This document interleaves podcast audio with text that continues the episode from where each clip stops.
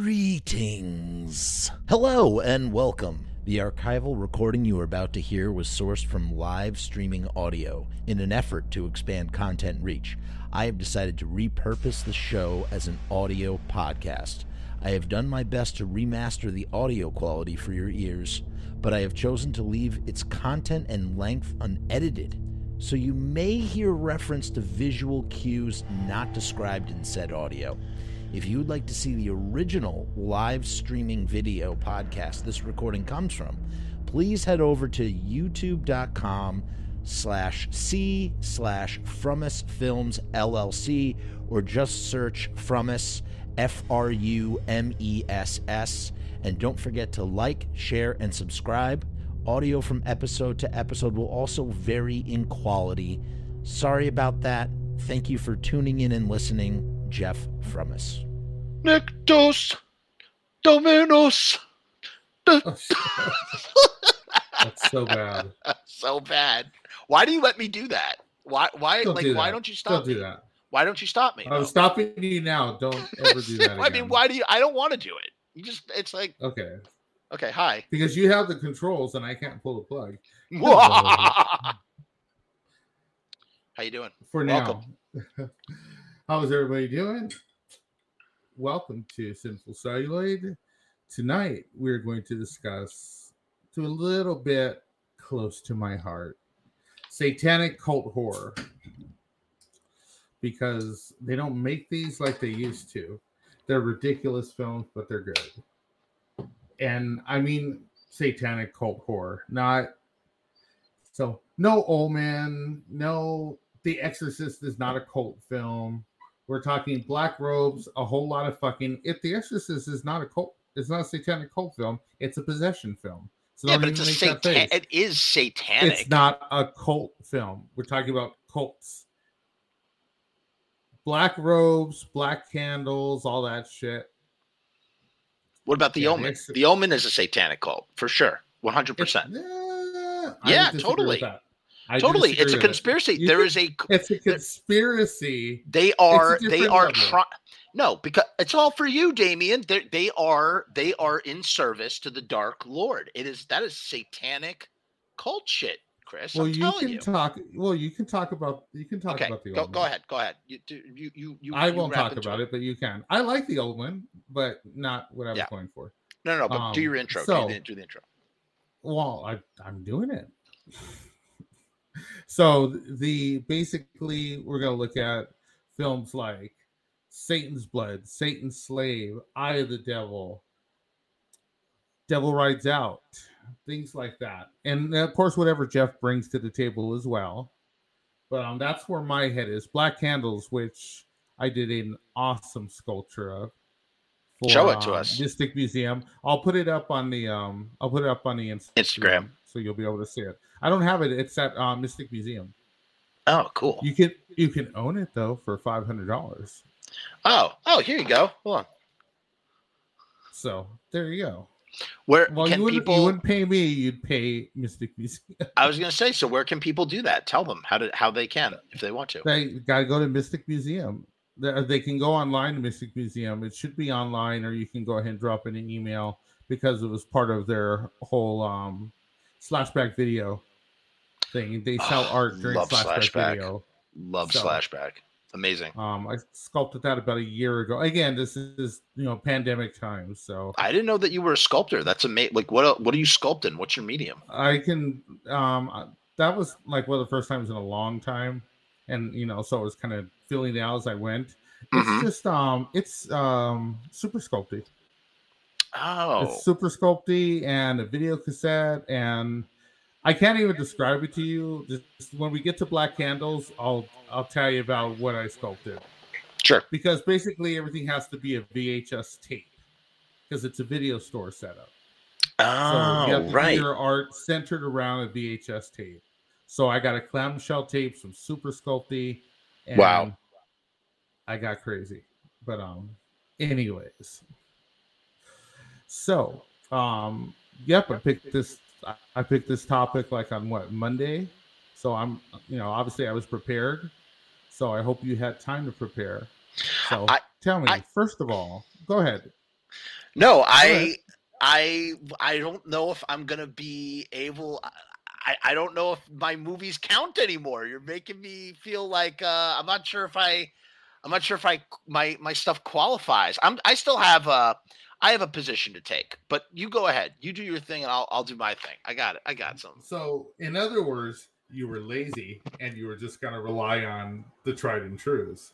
No, I just I just I think that like The Omen and Rosemary's Baby and Häxan and stuff like this would fall into that kind of category. You know, like it's all cult stuff. Ninth Gate would Ninth Gate count? Devil's Advocate. Yeah, I, I know? count Ninth Gate. Um, you can count Devil's Advocate. I think that's a highly underrated film. Oh, I Poor love it so Ad- much. Poor, poor Keanu Reeves. You know he had a whole bunch of dialogue at the end of that film. Really? His big face off with Al Pacino. Yeah. He had a bunch of dialogue. It it's was a more really a, long film. It was a two person, you know, back and forth. They cut all his dialogue Real? Why was that? because Al Pacino was wiping the floor with them. Yeah. it was ridiculous. Like Al Pacino would like come up to the table and like he's got all these props, right? Yeah. So yeah. he'd like grab the candlestick, throw it down, grab this book, yell at him, toss it over his shoulder, grab this. I mean, he was just working the scene every time. One, two, three, boom, boom, boom. And Keanu looked like a gunfighter walking out to the middle of the road, knowing that he was defeated. And You know- I love Keanu, but he was not, you know, he was still younger and hadn't quite gotten his groove yet. And it was it was embarrassing. So they cut all his scenes. They're like, just react. Just react. I have to tell you, that is a masterful Yeah. film, and it is two and a half hours long. hmm It's a long movie. Like people don't realize how long it is. It's like it's grotesquely long. I would even say because the build the movie really builds at the end and crescendos with that. You know, I don't even know. It's like the last twenty minutes of the movie is when it like really just crescendos. Is basically it becomes Pacino's soap soapbox, and he just friggin' just Exactly. throws it down, you know. So, but let's talk about let's talk about satanic cult horror, not just satanic, but satanic cult horror. Tell me, Yeah. um, which is kind of a blind. I mean, in general, this is kind of a blind spot for me. I, from what I know about satanic cult films, these are films that somewhat, and I know this is going to sound like, oh, you're just talking about Rosemary's Baby, but I feel like it's more than that. It it generally revolves around a conspiracy, or that there are there is a conspirator there is a conspiratorial element in some of these films. Uh, you know, heightened paranoia, not really sure what's go- kind of going on, and usually crescendos in some sort of revelation. I would say yeah. But the conspiracy, it's not always like a far reaching conspiracy. Sometimes it's very internal, it's very personal, like just on a family level, you know? But yeah, that, that's a big part of it is people walking around not knowing what's going on. Like Rosemary's Baby is a good example of that. You know, it's very family orientated, it's a very small personal thing um, as opposed to something like The Omen, which is global, for lack of a better way of putting it. It really is. Right, Um, Rosemary's Baby in a in an apartment building. Omen is That said, you're dealing with just the family and her, you know, right. neighbors. That's it, and and what that's um what that's going to entail. Um, there's also Mephisto Waltz. Mephisto Waltz is just Rosemary's Baby light. Really, what's that about? I've never seen that. What's it's- that about? Um, basically, it's the same thing. Alan Alda is a pianist. Alan Alda from MASH Mhm. is a pianist who, um, he's not, he's okay. He's not great, but he sells his soul to be great.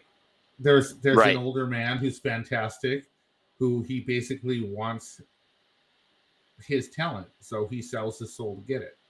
Right, just a, And fa- a Faustian bargain. person. Yep. Faustian bargain. basically becomes this person.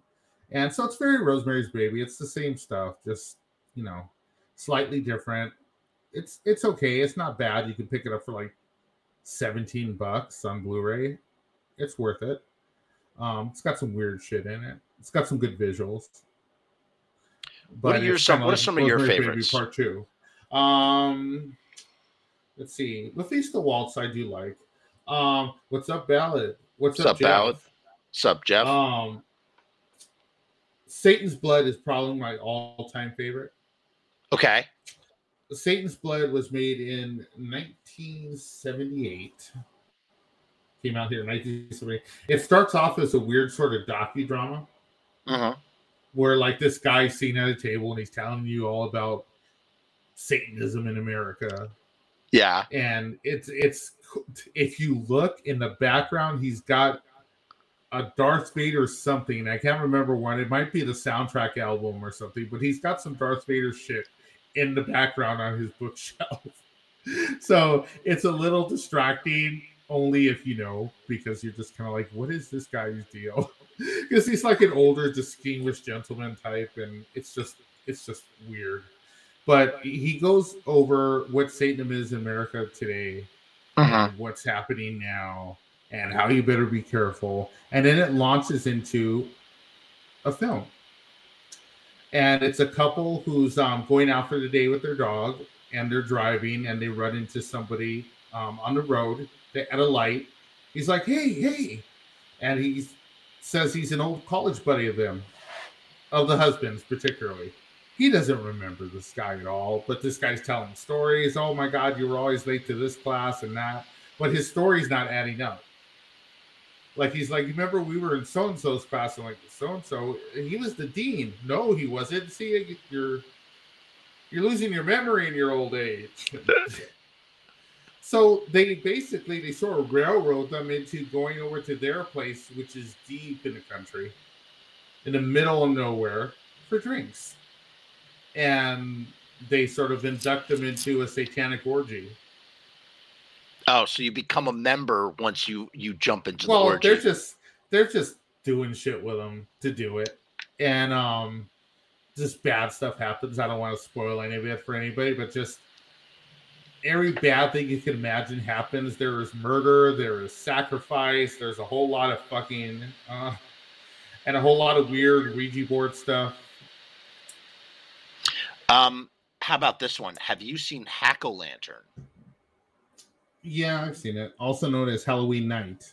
That is a really fun sort of satanic cult film where It's you have the grandfather is just like he like escaped out of a John Waters movie and he's really like bananas. Yeah. It's kind of everything happens in a barn, which is very like sort of like satanic cult thing to do, you know. kind of all over the place. And yes, it is Ballad. A film that has a satanic cult element that truly shocked me when I revisited it was The Last Exorcism Last Exorcism. 2010. I came That's in a expecting a generic supernatural film, but it had a unique angle. I did not realize that. I'll tell you something. I just watched The Frighteners today. And The For Frighteners. the first time? No. Oh my God, no. I love The Okay. Fright. No, it's like one of my favorite Okay. friggin' movies. I, I and here's the I thing. And I'll tell you something too. That's getting an Arrow box set release. But why am I bringing that up in a satanic cult episode? Uh, here's the, Because they're the part of a cult. Well, here's the thing. Let me ask you this: um, Have you seen the director's cut? Mhm.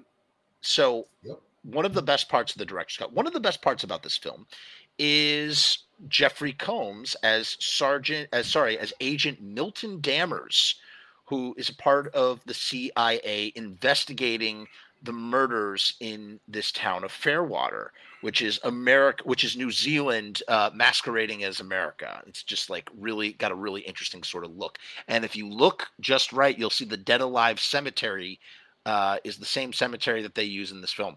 In any case, uh, what gets cut out of the theatrical version is this incredible soliloquy or whatever monologue, whatever you want to call it, uh, when when Agent Dammers uh, brings Lucy to the cemetery. He says, "My life is a roadmap of pain," and then he rips. Yeah, he rips open his chest, and then he proceeds to just discuss how he he basically reveals that he suffers from this crazy PTSD because he was uh, a sex slave for the Manson family on Spahn Ranch in 1969 for six months, and then was involved with another uh, satanic cult where he drank goat's blood for three years, and then again like an- like another and another, and he like shows all the scars on his body, and it's just a really sort of interesting sort of concept that I kind of want to see have its own movie. It would be perfect for a satanic cult film where you just sort of see like the CIA agent uh, dealing with the fallout, uh, going undercover and busting out all these cults. He says in the film, "I get all the fruity cases," meaning, eh, you know, a friend of mine said this, and I thought he was so brilliantly right. He basically said, "This is what the X Files." Would look like if everybody wasn't like suave and good looking and it wasn't Hollywood. Like that's what the real X Files would be. It would be infiltrating satanic cults uh, under the guise of the FBI and the CIA. So it's kind of interesting. Little, I like that. I like that. You like that? Um, what else? Give, give, give me some other films that you really love that that that sh- we sh- people should be watching, putting out on their radar for satanic cult. Let's see. Well, I'll give you another one, and then I want you to go ahead and give us a couple. We'll go back and forth on this one. Another one is, oh, this is an easy one. The um, let's go with the Devil Rides Out. Christopher Lee, you know the Devil Rides Out. So no Satan's Bride or Devil's Bride. Devil's Bride. It's the one that the mask is from. The oh. Oh yeah, yeah, yeah. okay, not cool. The Amite Demon mask. It's the fucking Devil's Rides Out mask. Right, right. I hate it. It's kind of like when remember when Nike had that whole campaign with Revolution from the Beatles. Walk around high school and girls like, "Oh look, it's the it's the Nike song." No, oh my god, idiot. it's a That's Beatles the Beatles. Swear to God, I I yeah, I was a dick then. Losing my mind on people. You fucking illiterate bastard. No, stop watching TV so yeah, same thing. It's a hammer mask. It's The Devil Rides Out, which was Christopher Lee, based on a Dennis Wheatley book. It was the last good Hammer film, the last film before they just died their ugly death. What um so what's the cult element in that one? Um basically it's like this whole this cult guy's son is basically being groomed and they go in to raise him. This other guy comes in to help raise him and take care of him. And then you have, of course, you have evil Christopher Lee, who's actually trying to battle Satan this time. But because he's but he's an occult guy. So right. th- there's a whole lot of like giant tarantulas and weird stuff like that. It's more of um it's kind of like the evil is inside and we're trying to protect it. Think of it as a a sister film to like The Omen. Okay. Okay.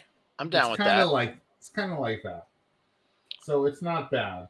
But he's, you know, basically what um the guy's name was Mocata. What he's basically trying to do is destroy everybody in this cult. You know, for the hmm. sake of for the sake of goodness. So it, it's good. It's different, especially different for a Hammer film.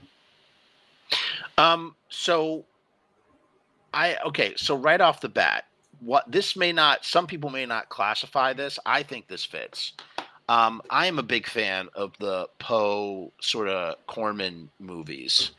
And one of the things that makes them so great is that they sort of blend a lot of different elements together. And one of them that does it really, really well is Mask of the Red Death in from 1964, where okay. you have you have like you have these these these these guys in flowing robes that sort of open and close the movie. Beautiful, I don't know if you call that technicolor or whatever, just flowing beautiful robes and they're conducting some kind of ritual. And then we find out that Vincent Price himself, he kind of like does all this sort of sorcery like magic and that's what's so great about them. They sort of just take all of these elements and and blend them together. Uh, I don't know. If also, are you a fan of Ben Wheatley? Yes and no. I don't mind his writing. Um, his adaptations are hit and miss. but um, yeah, I guess I guess I am.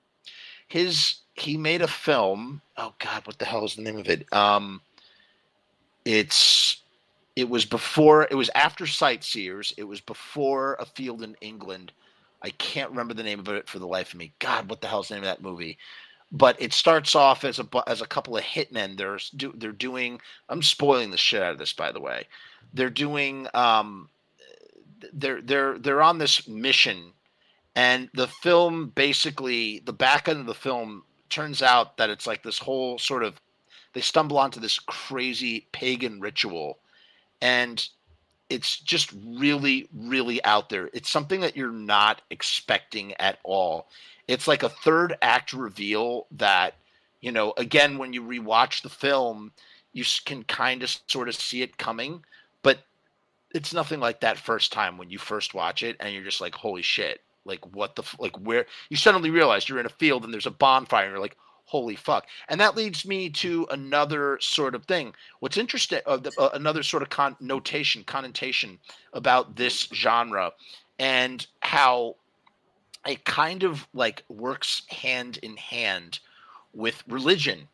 Whereas you know they're the satanic cults borrow a lot from you know sort of pagan stuff and incorporate right. it into this sort of like one note it's like one note satanism you know what i mean? Like we're just going to call this satanism you know?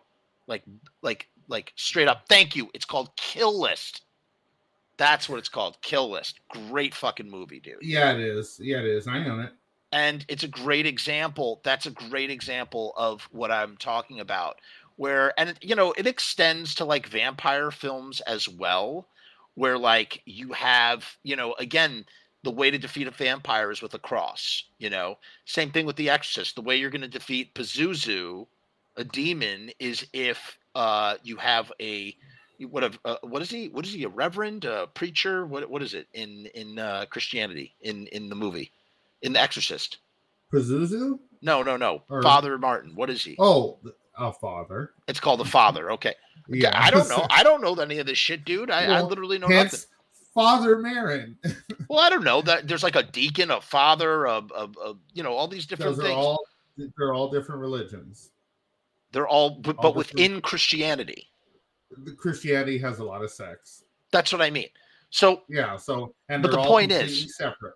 Okay. So, but my point is, yeah, but they all believe in Christ, right? Like they all mm-hmm. worship and believe in Christ. So they believe in a version of Christ. A version of Christ, right? So their version, yeah. Their version.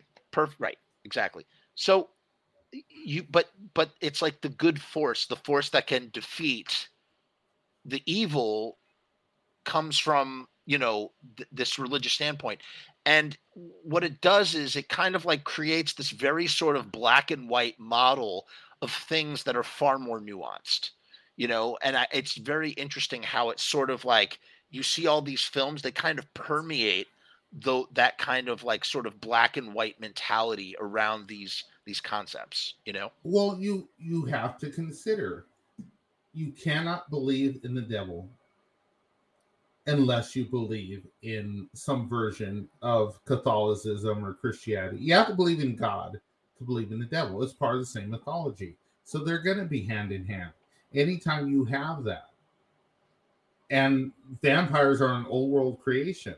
Right. Right. So again, it's very much steeped in the fear of evil. And what do we use to combat that? It's the Bible, Christianity, right, righteousness. Right. So it's hand in hand because it simply can't be undone. I mean, you can make up something and write something interesting, but everything that's come up at this point is because they are fundamentally tied to each other. Oh yeah, very much That's so. just the way it is. But it, but what it's just fascinating to see how the both sides of this sort of like duality of good and evil have developed out of things that are far more nuanced and that's what that's what I find really really interesting. And it goes all the way back to Häxan, Witchcraft Through the Ages, which is a really interesting documentary from 1922.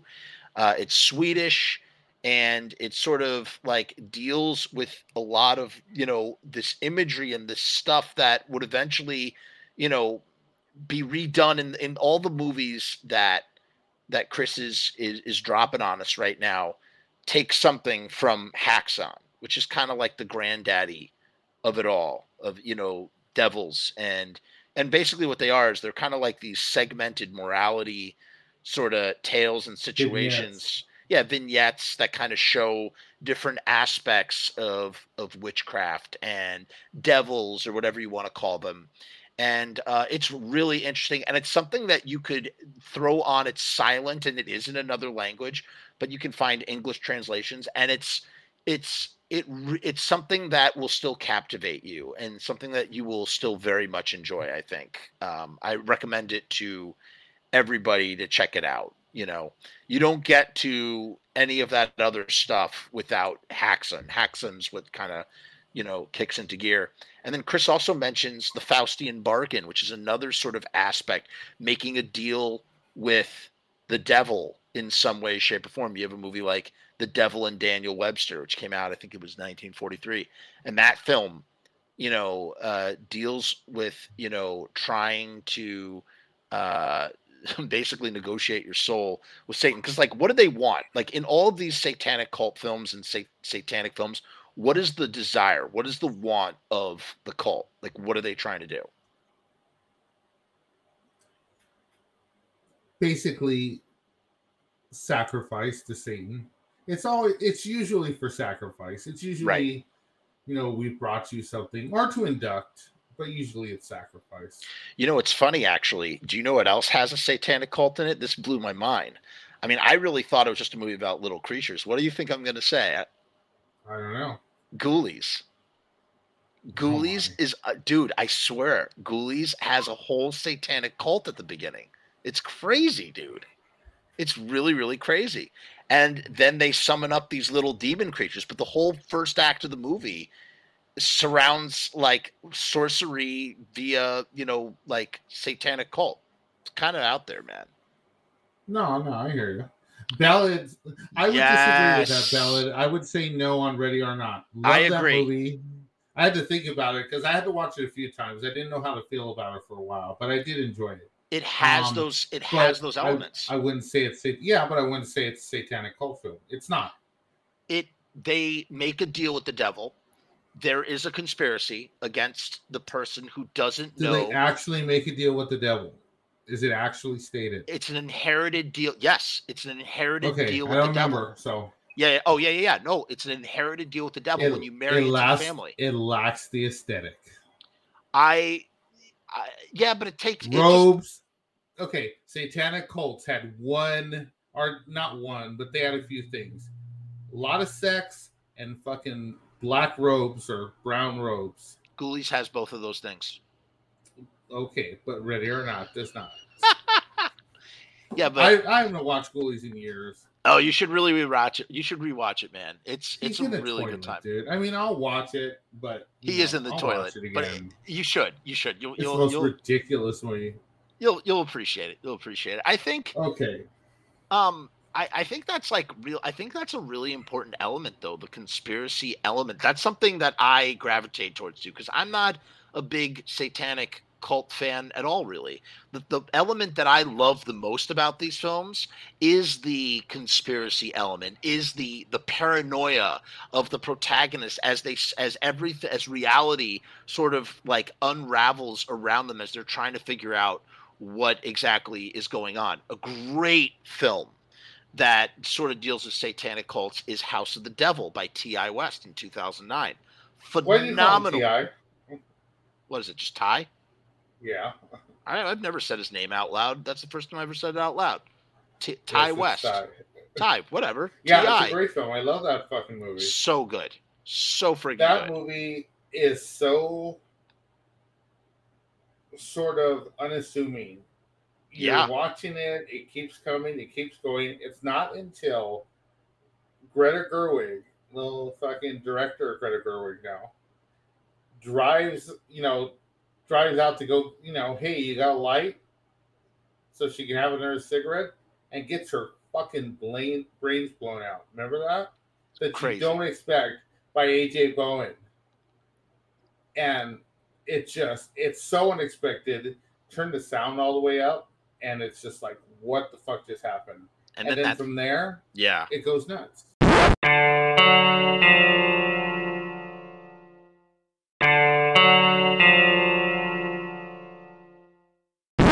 That third act is just not to be believed. It's so it's perfect. It really is perfect. Yes, I it agree. just builds and it builds and it builds and it builds and Tom Noonan is great.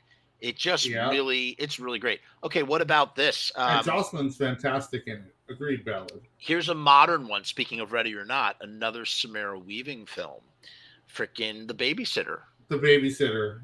Perfect example of a satanic cult that does not have any robes in it, but absolutely has that. Or el- fucking. uh, yeah, there's no fucking either. And you want to know No. something? It has that satan. It has that conspiratorial element, though. The little Mhm. boy thinks that something's up, and It's then a- he finds. Yeah, it's sorry, a fun movie. No, Really no, I'm fun. just gonna agree with you. It's it's a fun Yeah. movie. Yeah. I dig those, both of them. What but about it's this? definitely it's a different again, like we talked about about commercialism last Yeah. week. Yeah, It's the same thing. You know, it's kind of Netflix. You know, it's you know, it is what it is. It's a good time, but you're definitely playing a different from pool. You can throw on the babysitter in front of your parents or whatever, but you can't throw on Satan's blood in front of anybody.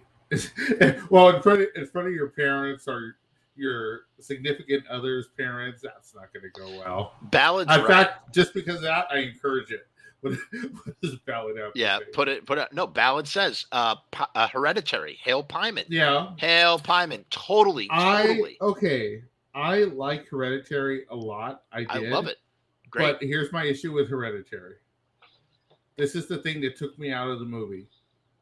And I like it. I think the ending makes up for the rest of it, but it is clearly a film that was made by opportunity. In we what can way? get Tony we can get Toni Collette. Okay. We can get that fucking ugly kid from Jumanji. Oh, he's hot. Okay. We get Gabriel Byrne. Okay. They got all these people that were either hot or are of course going to bring in financing, which I get. I understand it. I mean, that's but how you make at movies. the end of the day, they yeah, well, no, because if you have integrity like me, you just don't make movies unless you can make them right. But I can get on, you know, I'd be on my high horse all fucking day long. But I believe in that. And I don't believe in making bullshit. So here's what he does. We have a family that doesn't look like a family at all. None of those fucking people look related.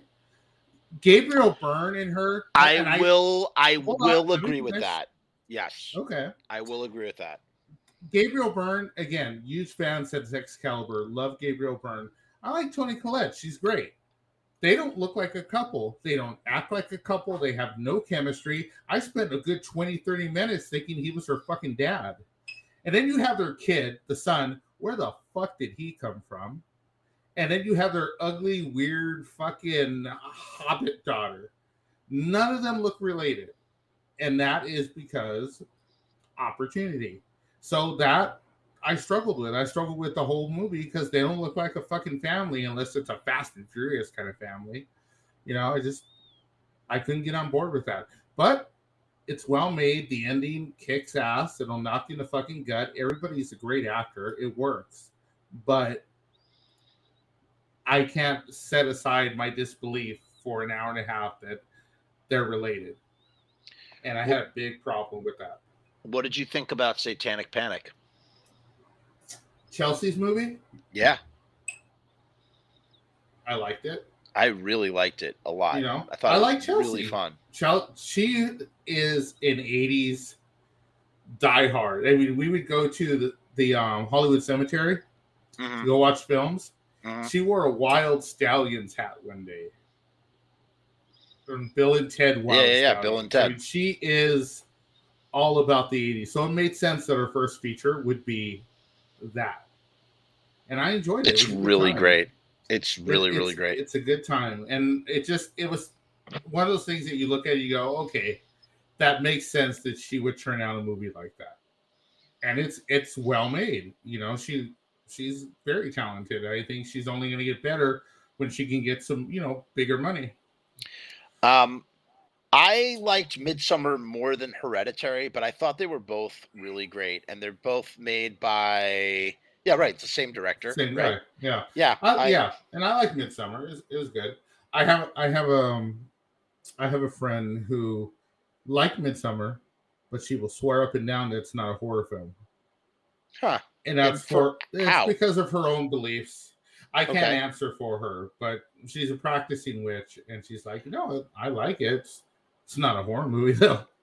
Well, listen, So- I I would respect that because again, I don't know what it I don't know what it means to be a witch or to believe in that stuff, and you know, she might view it through a prism Well- that where it's not, it doesn't, it doesn't apply in that way. So I totally understand Well, and it's respect simply it's simply they have a pagan belief. Right. So, Right. in a way, you're not watching a horror film, and this is just as, as simple as I could break it down in a non-biased way. You're not watching a horror film; you're watching, a religious film. basically, yeah, it's, you know, you can call it a religious film, you know, or lifestyle film, depending on how you want to look at it. So it just, you know, every like everything, it depends on your personal point of view. Um, have you seen The Shrine?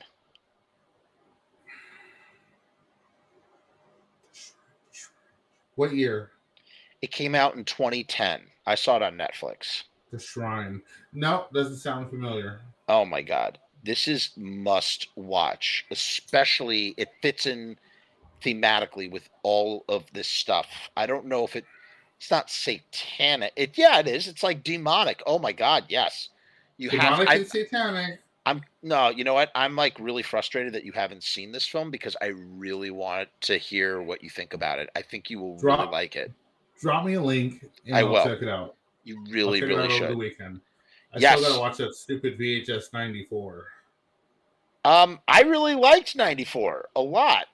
And VHS 2 also, I don't know if it's it's kind of like it's a satanic cult. The best VHS segment. two. Yeah, the best Uh, segment has a satanic well, cult yeah. I know what you're talking about. That is a satanic That cult. was one of the few things in VHS two that I thought was Oh, okay. That's the best segment in all of VHS. shit, which is why I didn't jump on this one.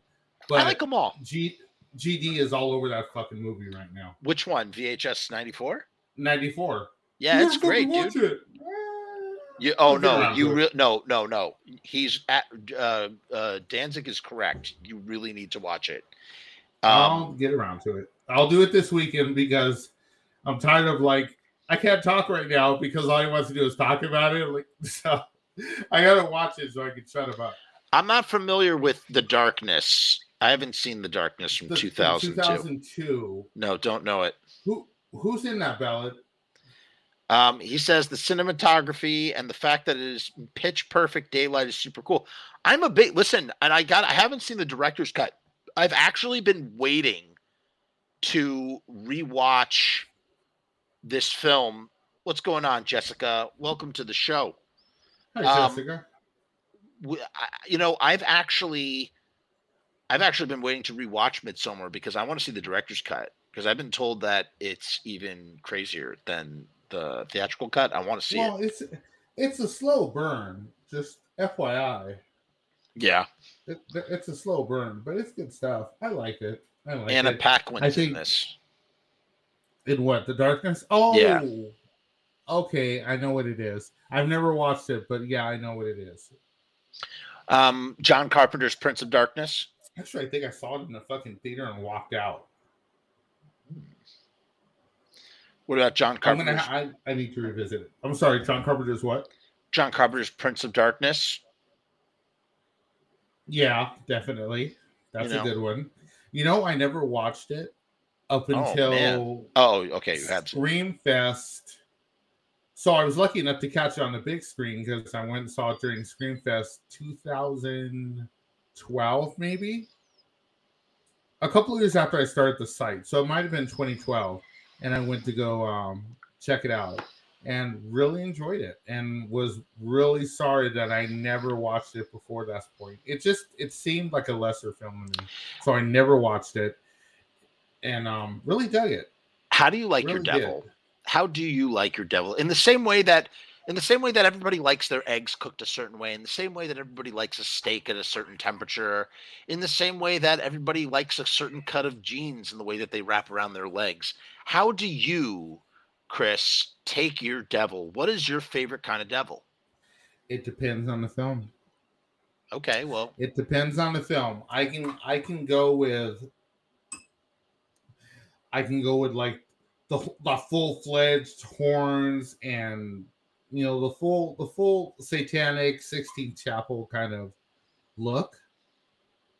The classic look. I can Mhm. go with that. Um but also, you know, when I was little, this will this will blow your mind maybe. Roddy McDowall as the Oh. devil on Fantasy Island. I love I Roddy was- McDowall. I I, was fucking love him. freaked out by him because you know he carries a certain presence and a certain weight. So Mm. even on TV, but again, he's going up against Ricardo Montalban. So you have two great actors who both have presence battling it out. It doesn't matter that they're on TV, it works. And Hmm. I was scared of him. I was like, all right. So it just it depends on the project. You know who I think would make a fantastic devil? No makeup, just him. Willem and I Dafoe. would be terrified. Willem Dafoe. No. No. John Malkovich. Hmm. John Malkovich, there are only a couple of people who I would never want to be trapped in a room with that I know could just bury me by talking. And I'm very good at that. John Malkovich, Kevin Spacey can sit there and talk you into blowing your fucking brains out. Okay, my favorite devil. Okay, if I got to pick a Hmm. devil, I want Yeah, Danny pick one. Elfman in Forbidden Zone. Oh, you're going. Is that for reals or are you just trying to sound fucking cool? I'm not sounding cool. The Forbidden Zone is one of my favorite films of all fucking time, Okay. and I know that Just movie checking. like the inside of. That's interesting. I know it so fucking well. It's one of my favorite fucking films. I bought it blind in a in a discounted bin. Yeah, I saw it. I saw it in a discounted movie bin at Sam Goody in 2005, and I saw that there was a Frog Butler in it. Um, that Hervé, what's his face from Fantasy Island plays. Yeah. Yeah, he plays the king of the sixth dimension, and Danny Elfman plays the devil. And it's a musical, and it has music from the Mystic Knights of the Oingo Boingo. I'm fucking sold. And the, you know, Danny Elfman's in it for one scene, and he just plays this devilish character. He is really fucking great and charming. And like I said, that movie just phenomenal. Ballad's asking what what what are our thoughts on the Al Pacino devil? I want to say, what kind of devil in, in in all in all seriousness, what's my favorite kind of devil? My favorite kind of devil is the devil that makes a deal. That's the type of devil, the devil that that is going to tempt you and make a deal with you and is going to sort of like you know uh uh, uh come come a calling for his due and uh, drag you down to Hades. That's kind of why, you know, it's not quite a, a satanic cult film, but that's why Drag Me to Hell is such a terrifying sort of uh, concept. And the demon that that she is dealing with, which isn't quite the devil, is so terrifying because he's going to come to collect his due as if she had sold her soul. She's marked and she is stressing out because she does not want to be dragged to hell. Okay. Um, to answer Ballad before I retort. Yeah. Um, I dig it because again, Yeah, Al he's great. Pacino. Al Great. Pacino can do fucking anything. That's why, okay, side tangent, but just a brief one, just a sentence or two. That is why, right off the bat, I have respect for Jamie Foxx because he came from comedy, he came from Living Color and all that bullshit. His first movie, his first big film, Any Given Sunday, he's able to stand in a room with Al Pacino and hold his own Mm. and very few people can do that, especially that new in the business. He fucking owned every scene he was with with Al, and it was just like, okay, this kid's serious. You know, he came to play ball, not you know to be a celebrity. So I was impressed. So yeah, Al Pacino in anything, he's fantastic in in that film. He's a convincing think that, devil. that film is underrated. He's a it's not convincing it's devil. not great. Yeah, he, it is. Um, okay. Retort. And I know I'm in I'm like a lot of things. I'm in the minority on this one.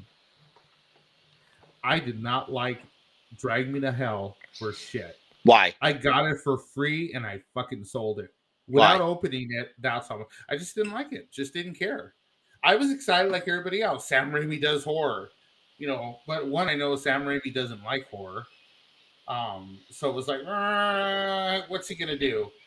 I didn't. I didn't like her. I didn't care about the character. Didn't like Justin Long. Didn't like her. Didn't care about the predicament. There was nothing in that movie I liked it's not badly made. I'm not I'm not a fucking moron. I'm not going to sit there and tell you it was badly made. It's not. I just didn't care. And I will never watch it again. Um, I, I really, really, really, really liked the the dilemma, the urgency, and in fact, it's funny you say that you didn't like her and therefore didn't care. It's because I didn't like her that I very much wanted to see how it was going to play out. Was she going to get what she deserved? And she most certainly did get what she deserved. I just for me to for me to get on board with a film, I have to it has to have one or two things. Either it better be written very well. Like I better fucking care, you know, or I need to like the characters, you know. Like I've told you before, if you if I like the characters, I'll go on that journey. Which is why I have problems with like Invisible Man. It's mediocre and the chick's fucking ugly. Like, what am I watching this for? Sorry, um, No, it's a great story. watch- It's good. sorry. Fuck Nope. you. I can go. I can go to Walmart for free and watch ugly people for ten minutes. I don't Except the ending. The ending is watch the, fucking. the ending was frustrating. The ending The is whole frustrating. movie's frustrating. No, it's not. It's really You know, well I haven't. You know, I refuse to watch *Handmaid's Tale* because of her.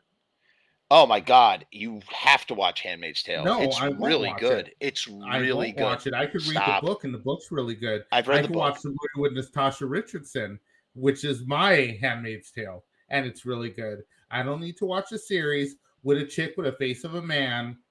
Sorry, You should watch, watch it, dude. Not, you should. You should watch it. It's good. You do realize that I have not made a film because I can do it my way and I've had money thrown at me. Do you think I'm going to watch a series with ugly people? No. That's the kind of conviction I have. Will not watch it. Don't care to watch it. Um, what did you think of *Evil Dead* 2013? Liked it. It was fucking brutal. Enjoyed it. I liked it. I need to do a serious revisit because I watched it once in the theater. I haven't seen it since. I heard that It's there's a, good director's time. cut. I got to check that on- out. It, it's out on video. It's a Yeah. good time. It's it's a good time. It's fucking brutal. About as brutal as you can get in a film today, and make it to the theater. It's a it's fucking good. They did a good job with it, and I'm interested in the new one. By the way, I just want to say, just to double back on Hereditary for a minute, I Okay. love the fact that they use Paimon and not call it like the devil, because the devil can be such like a tired concept. What's going on, Amy? Uh, the devil can be such a tiring concept sometimes. It's nice to see them use a name like Paimon. Like Paimon, essentially, it's the same thing, but like, you know, it's just called something else. I, I just Well, really dig that. I mean, you anytime you sort of flip the tables and make it interesting, because you have to. We've seen it so many times. Absolutely, Amy. Which I don't know if you heard. We we were just talking about it. Love that film. In fact, might go watch it tonight. Is it is the director's cut streaming anywhere? I think maybe I'll throw that on. I think for, it's uh, the only cut you can watch. I don't know. seriously. I'm checking I right now. buy, to see if it's dude, I buy Watch. shit. Okay, I'm not poor. I don't watch streaming. I buy. Well, stuff. I'm unemployed, so I gotta be careful about how I spend money Fair. at the moment. So But, yeah, but I mean that more in the sense that most people stream nowadays. They don't buy physical media. I buy all my shit. Well, I'd much rather So- own it if I could, but you know, It's it, it well all depends. owning. You probably pick it up for like fifteen bucks now or less. Okay, it's Uh, on. but let me it's know. on Starz. Okay. It's Got on Starz, but I don't know if it's the. It says it's an hour and thirty minutes. I don't think it's the director's cut, which really upsets me. I, I really want to see the director's. I think one. it is. What? It's an hour and thirty minutes. Is the director's cut? It's not about the length; it's about the what they show you. Hold on. I don't know. Check it out. Evil Dead director's cut. Where does the Evil Dead fall into this sort of stuff? I mean, obviously it's not satanic It- cult, it's not satanic cult, so it doesn't Demonic- fall into it at all. demon. Yeah, but is it like demonic possession? It's, like it's where? the- I would call it possession. I would put it under demonic possession, Evil Dead director's cut. along with The Exorcist and things like that. Unholy. Yeah, but The Exorcist Three is a, is like a satanic cult film. No, it's Isn't it? it's a possession film. So the Exorcist films are possession films. What about? Yeah, well, you can go broad, like Amy says, and just call them all demo- uh, demonology. I like. You know what? I really like that. Eric says it's a cult possession. A cult is a tricky word. I'll give Eric that. A Well, I mean, you can go word. occult and you can dice it up any way you want. You My know. personal favorite is what we've been talking about. That's the shit I like. I Right. like them all, but you know, we're not going to talk about the Misfits dagger. That's What about. Dagger Love? That- That's, that's not no. Streaming Evil Live is on Tuesdays. We're talking. This is Sinful Cellular. We're talking about movies. Dagger. You gotta. You got. We're keeping it on topic tonight. Um. What about? Um. oh, I just got thrown off my horse. I was about to bring up not The Omen, not Rosemary's Baby. Um, something that had to do with robes. It was involving it was involving long flowing robes and i can't remember what it was um, Hmm. what about what about movies that are in that sweet spot time for you between 1970 and 1975 that that qualify for satanic cult films is there anything that Well, you could one, recommend to Satan's- me Satan's the Blood is wonderful. I know it's 78, but that's one. Other than that, there's Satan's Slave, which is how could I put Satan's Slave? It's kind of an hour and a half Twilight Zone. Um, it's got Michael Guff in it, Alfred from the Batman, Michael Go, yeah. Batman movies. Um, Guff, Go, whatever the fuck his name is. I, Um, I always thought again, go. old Hammer actor yeah yeah yeah and he's great in it. Um, basically, the setup is a family is going to visit their brother, who's a doctor, and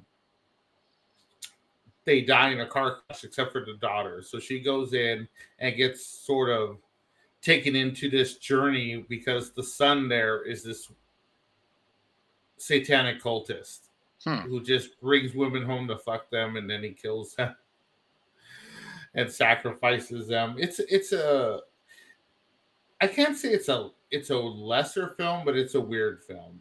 It's a little oh bit different. oh It's a little bit different, but it's good stuff.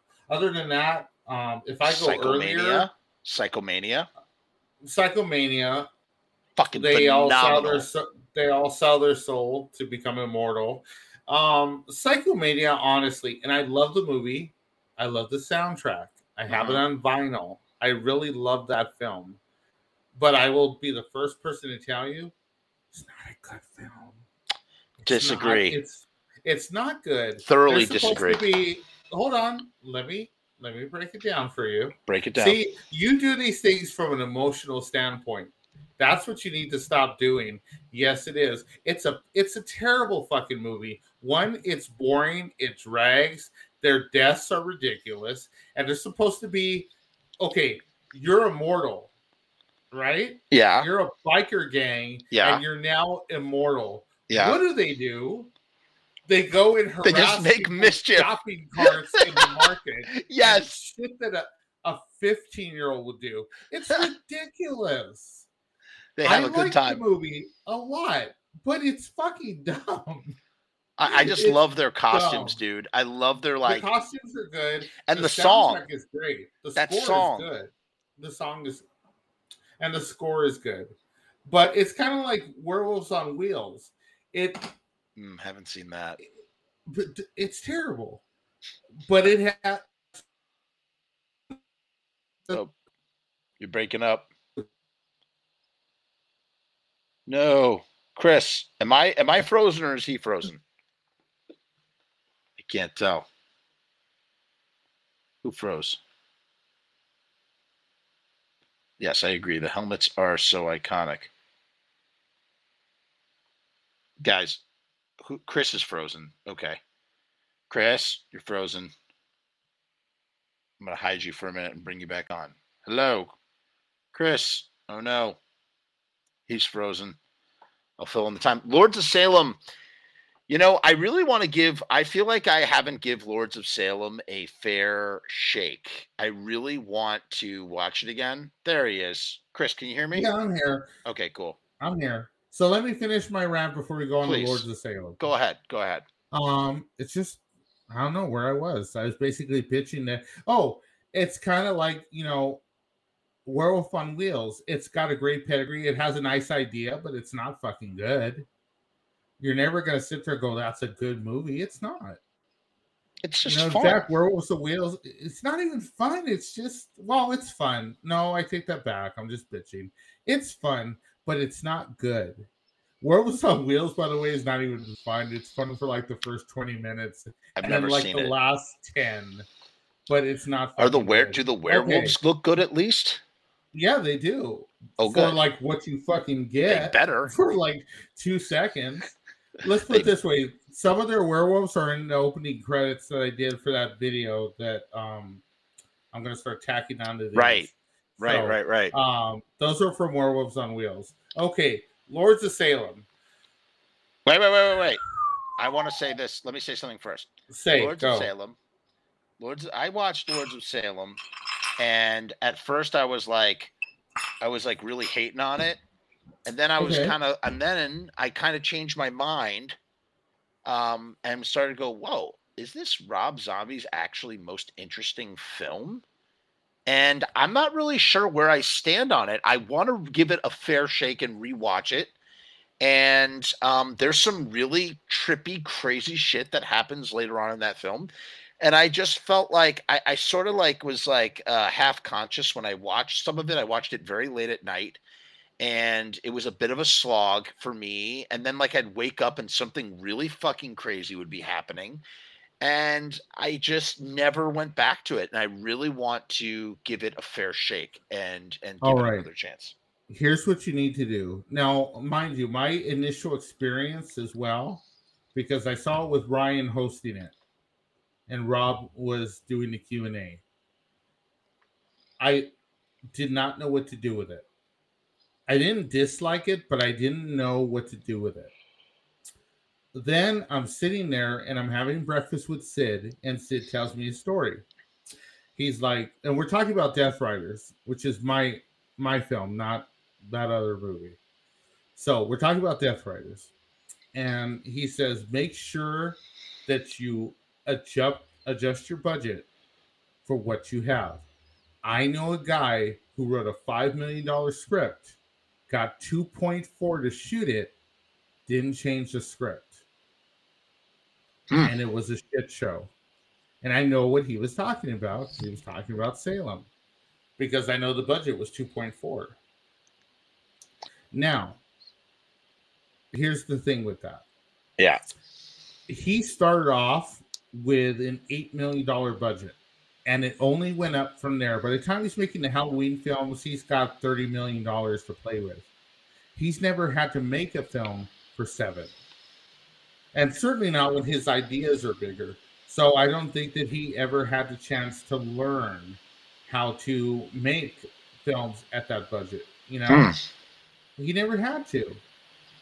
So I get it. Um, so with all that in mind, I went back, and by this time, I had gotten a copy of the uh, book, and I read that, and I watched it again, and I enjoyed it a lot. If you can read the book and then watch the movie, because the book is based on the screenplay, and it will fill in all the gaps that the movie has. and it's Hmm. a good film, but it's kind of like it's kind of like you have to read them. You have to do it both together.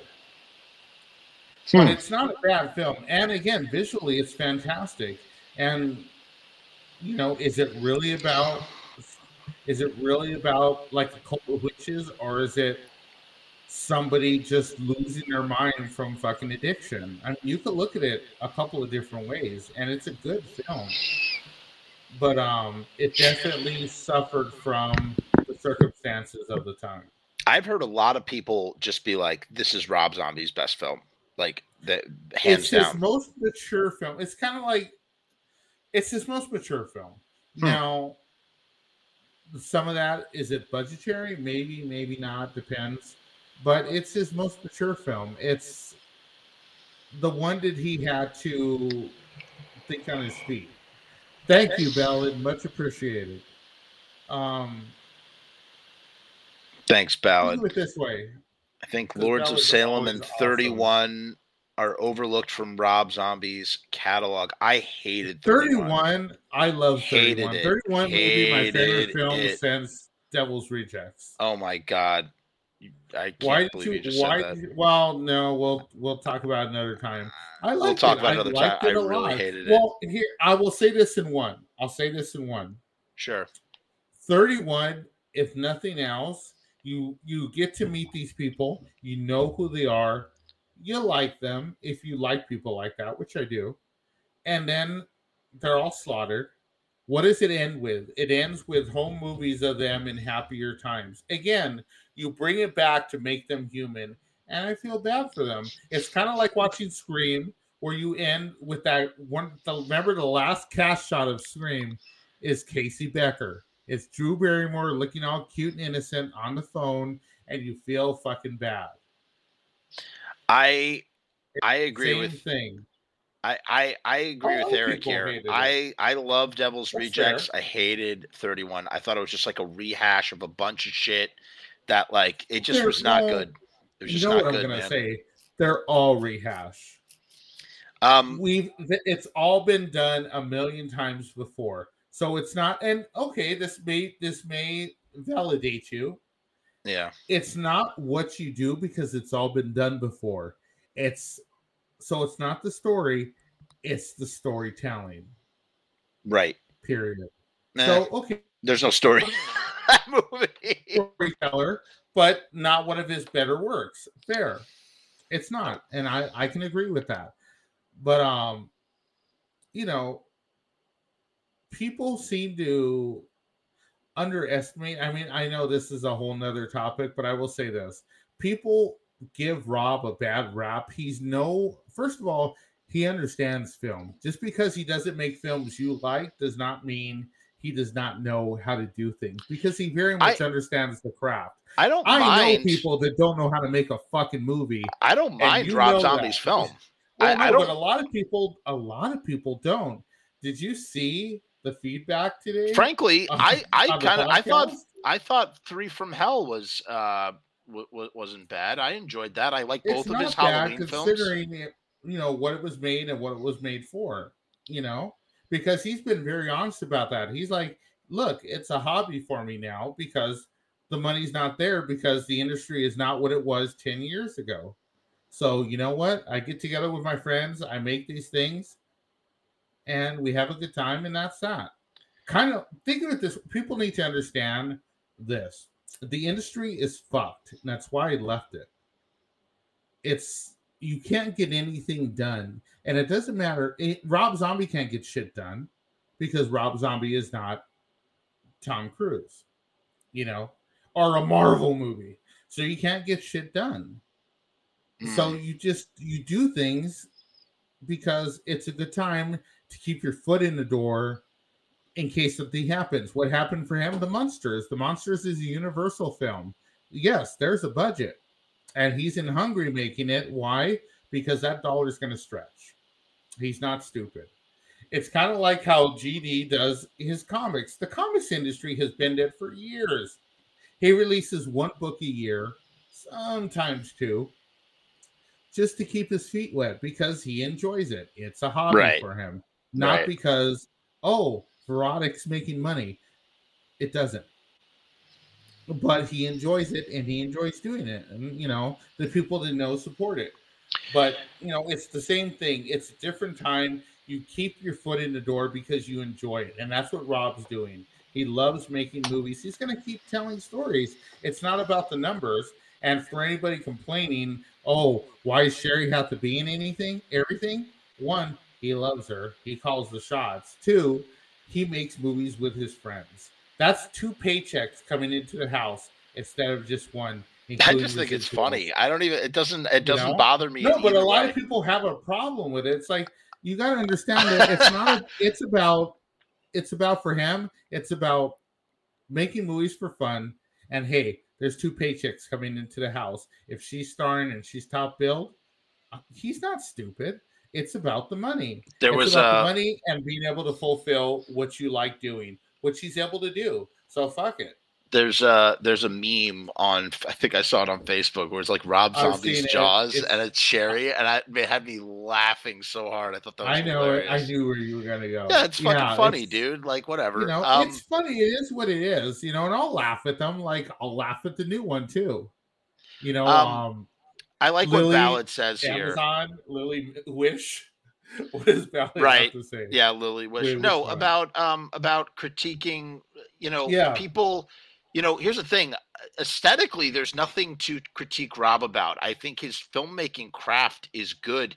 It's uh, it's usually like the story the or matter. maybe the yeah, it's the subject matter. That's like like I don't have any problem with the aesthetic of 31 like the way that it's made. I mean, it's made just fine. Like it's not what's whatever my problem is just like it's just the the I thought the story is just super generic and derivative and doesn't go anywhere and that's what I don't like about it. It has nothing to do with the actual craft of what he is making. I have seen Would You Rather from 2012 because I love Oh my god, I saw that Jeffrey the... Combs, man.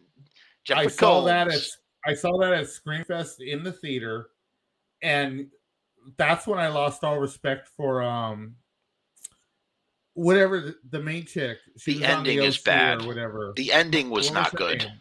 I don't know. I never name? watched the OC. Never watched anyway, it. You know what she did? She was so embarrassed by it because she didn't want to do a horror film. She skipped the red carpet and ran into the theater.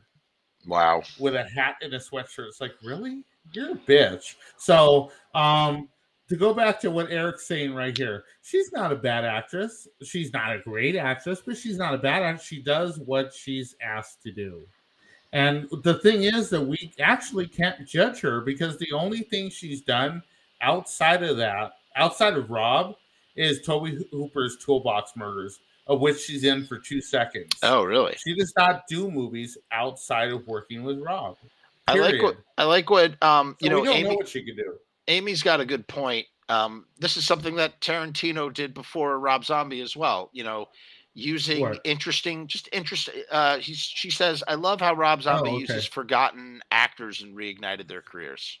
Yeah, Rob does it. Quentin you know? does it. You know, because yeah, they good. they make Fun. the movies that they they make movies with people they grew up on. You know, Agreed. with you know, and with with Quentin, I think it's more of a professional respect. Like this person's great. I aren't getting roles anymore. I'm going to put him in because I can. And with right. Rob, I think it's more, and this is just my opinion because I've never asked him. It's more of um. I like these people because I grew up watching them. It's a little more emotional. It's a little more nostalgia based rather than Quentin, where it's like usually professional. This person is fantastic, and they don't work anymore. I'm going to put them in something, you know, or at least I'm going to make the offer. Um, but you know, both and the end result's the same. I just think the motivation is different.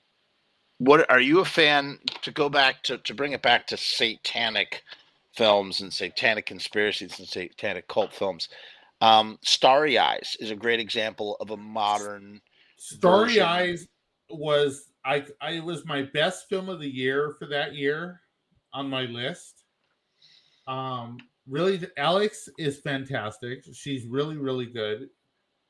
Um, I was really surprised by her because, of course, she hadn't done anything that most people had seen at that point. Um, but she was really great.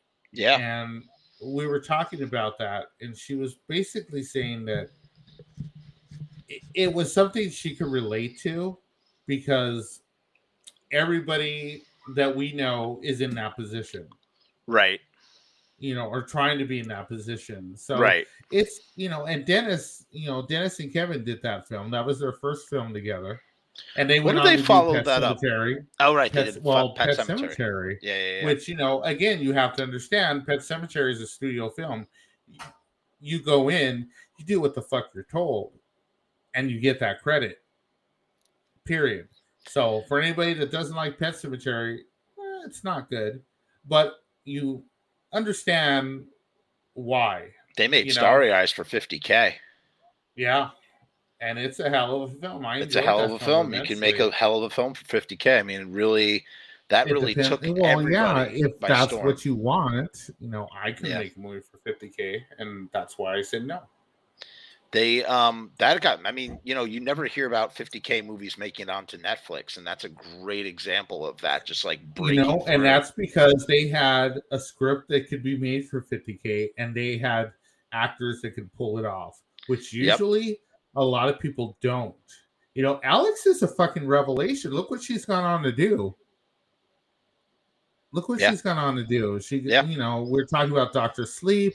We're talking about Midnight Mass. I mean, yes, they're all. She's in a film called films. Midnighters as well, which is per- pretty interesting. I know it. She's a good actress. She's really good. Um, so again, every now and again you find somebody like that. We used to find people like that all the time. It actually it was Martin. No, Martin wasn't 50k. Martin was sixty five thousand dollars in nineteen was sixty five thousand dollars in nineteen seventy seven dollars. Kind of crazy. Yep. Kind of crazy when you consider that. I mean, it was made for less money than they made uh, Night of Living Dead. You know, um, I, I well, I don't know, maybe not. But it was also more of a one, you know, I don't want to say a one person play, but it was just it was a smaller, more contained film. It's a smaller you film know. for sure. Yeah, it's You it's know. definitely a smaller film, which makes it easier. Um, but we're gonna talk about we're gonna talk about a favorite. Now, disclaimer: Is it good? Doesn't have to be good to be a favorite. Chris. No, but you know, but I have to. I have to. You know, there's a difference. I don't want anybody to say, "Oh, Chris said it was good." No, I didn't. I said I liked it. There's a difference. I didn't say it was good. I said I liked it, and that's Black Candles, 1982. Black Candles is so okay. The setup is that a couple. Uh, it opens up with a couple having sex, and the man has a coronary and he fucking dies. Why? Because of some fucking voodoo magic. There's a woman who's has a voodoo doll and she's stabbing it through the heart with a pin, and he has a heart attack and he dies. The chick with him doesn't care. She's like, "Eh, okay. And she, because she's in cahoots with the rest of them. Now, the brother, well, not the brother, the sister and her husband come into town for the reading of the will. And they're picked up at the airport by the voodoo chick, who is played by Helga Lean. I always called her Lean. Somebody say Line or Lene. Um, but, you know, big Spanish horror actress. So she picks them up. They go back to her place. Of course, the electricity's out for some reason. So everything is lit with candles, black candles, of course. And she's like, let's sit around and talk about your brother. Of course. You know, he's into some weird shit that you don't know about. And they're like, yeah, no, we're just going to go to bed. So then they go to bed to have sex because there's probably about three sex scenes in the first 15 minutes. Um, and Helga goes and she goes Bates Motel style, pulls off a picture off the wall and watches them.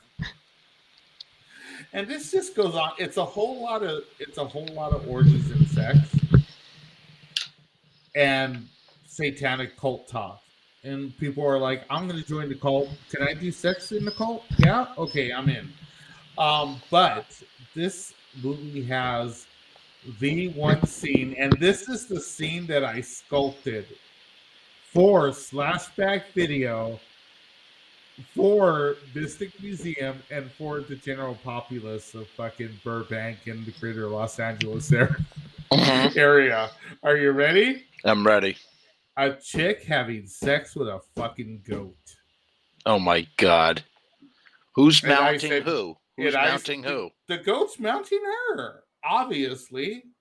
Yes, it's a scene in that movie. Wow. Yes, I sculpted it. You And yes, sculpted a goat having sex with five chick. hundred dollars. My lord. And for for those of you who want to see, I am posting it right the fuck now. Good. I want to see that.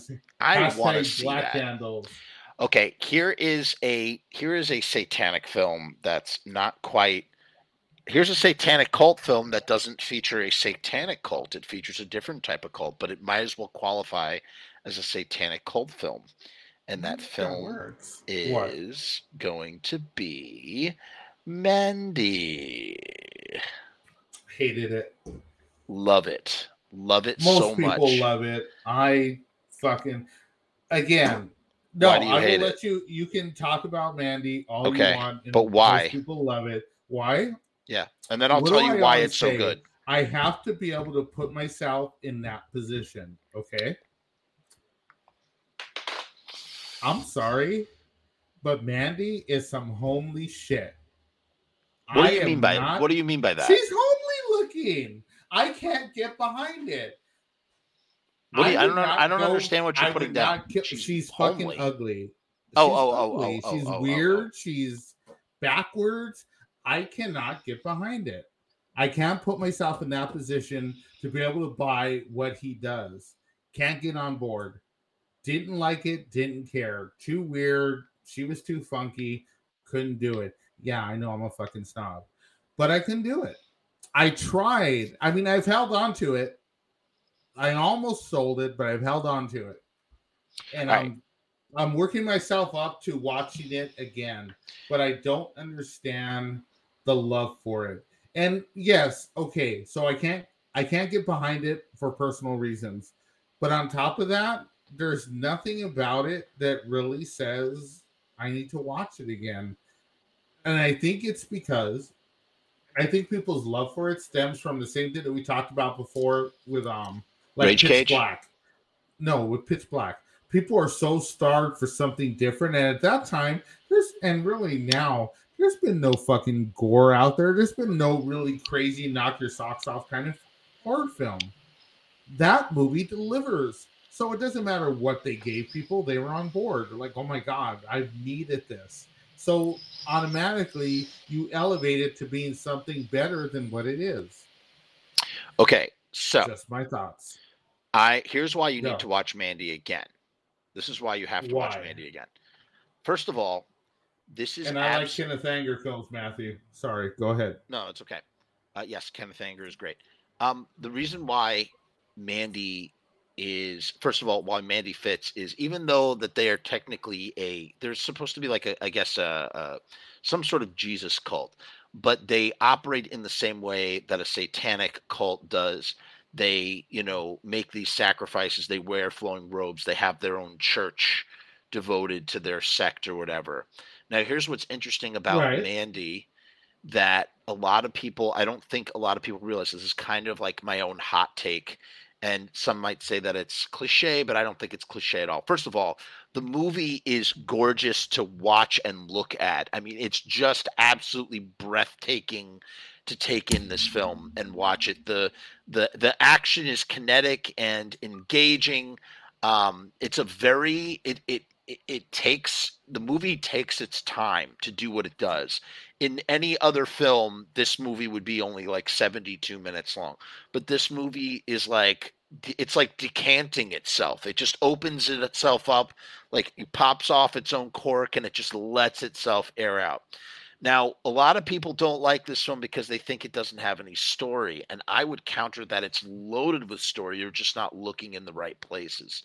And, you know, I think it has a story. It's I mean it's a simple story, No, but, but I agree with you. It th- has there a is story. there is story man like just the fact that like Nicolas Cage is a clearly a very very violent dude with uh, or he's a dude with a very very violent past Mandy is a girl who suffered some sort of abuse in her past life. And what what it allows you to do is it just gives you enough to write your own backstory. So I kind of did. Mandy is a girl who was clearly abused in her previous life. She hooks up with Red at some point, that played by Nicolas Cage. They get together and they live in their happily ever after. He's sober, by the way, and you know this because when he's offered a beer on the helicopter, he declines. And it's only after that she dies that he starts drinking like crazy from a vodka bottle that's hidden in the bathroom.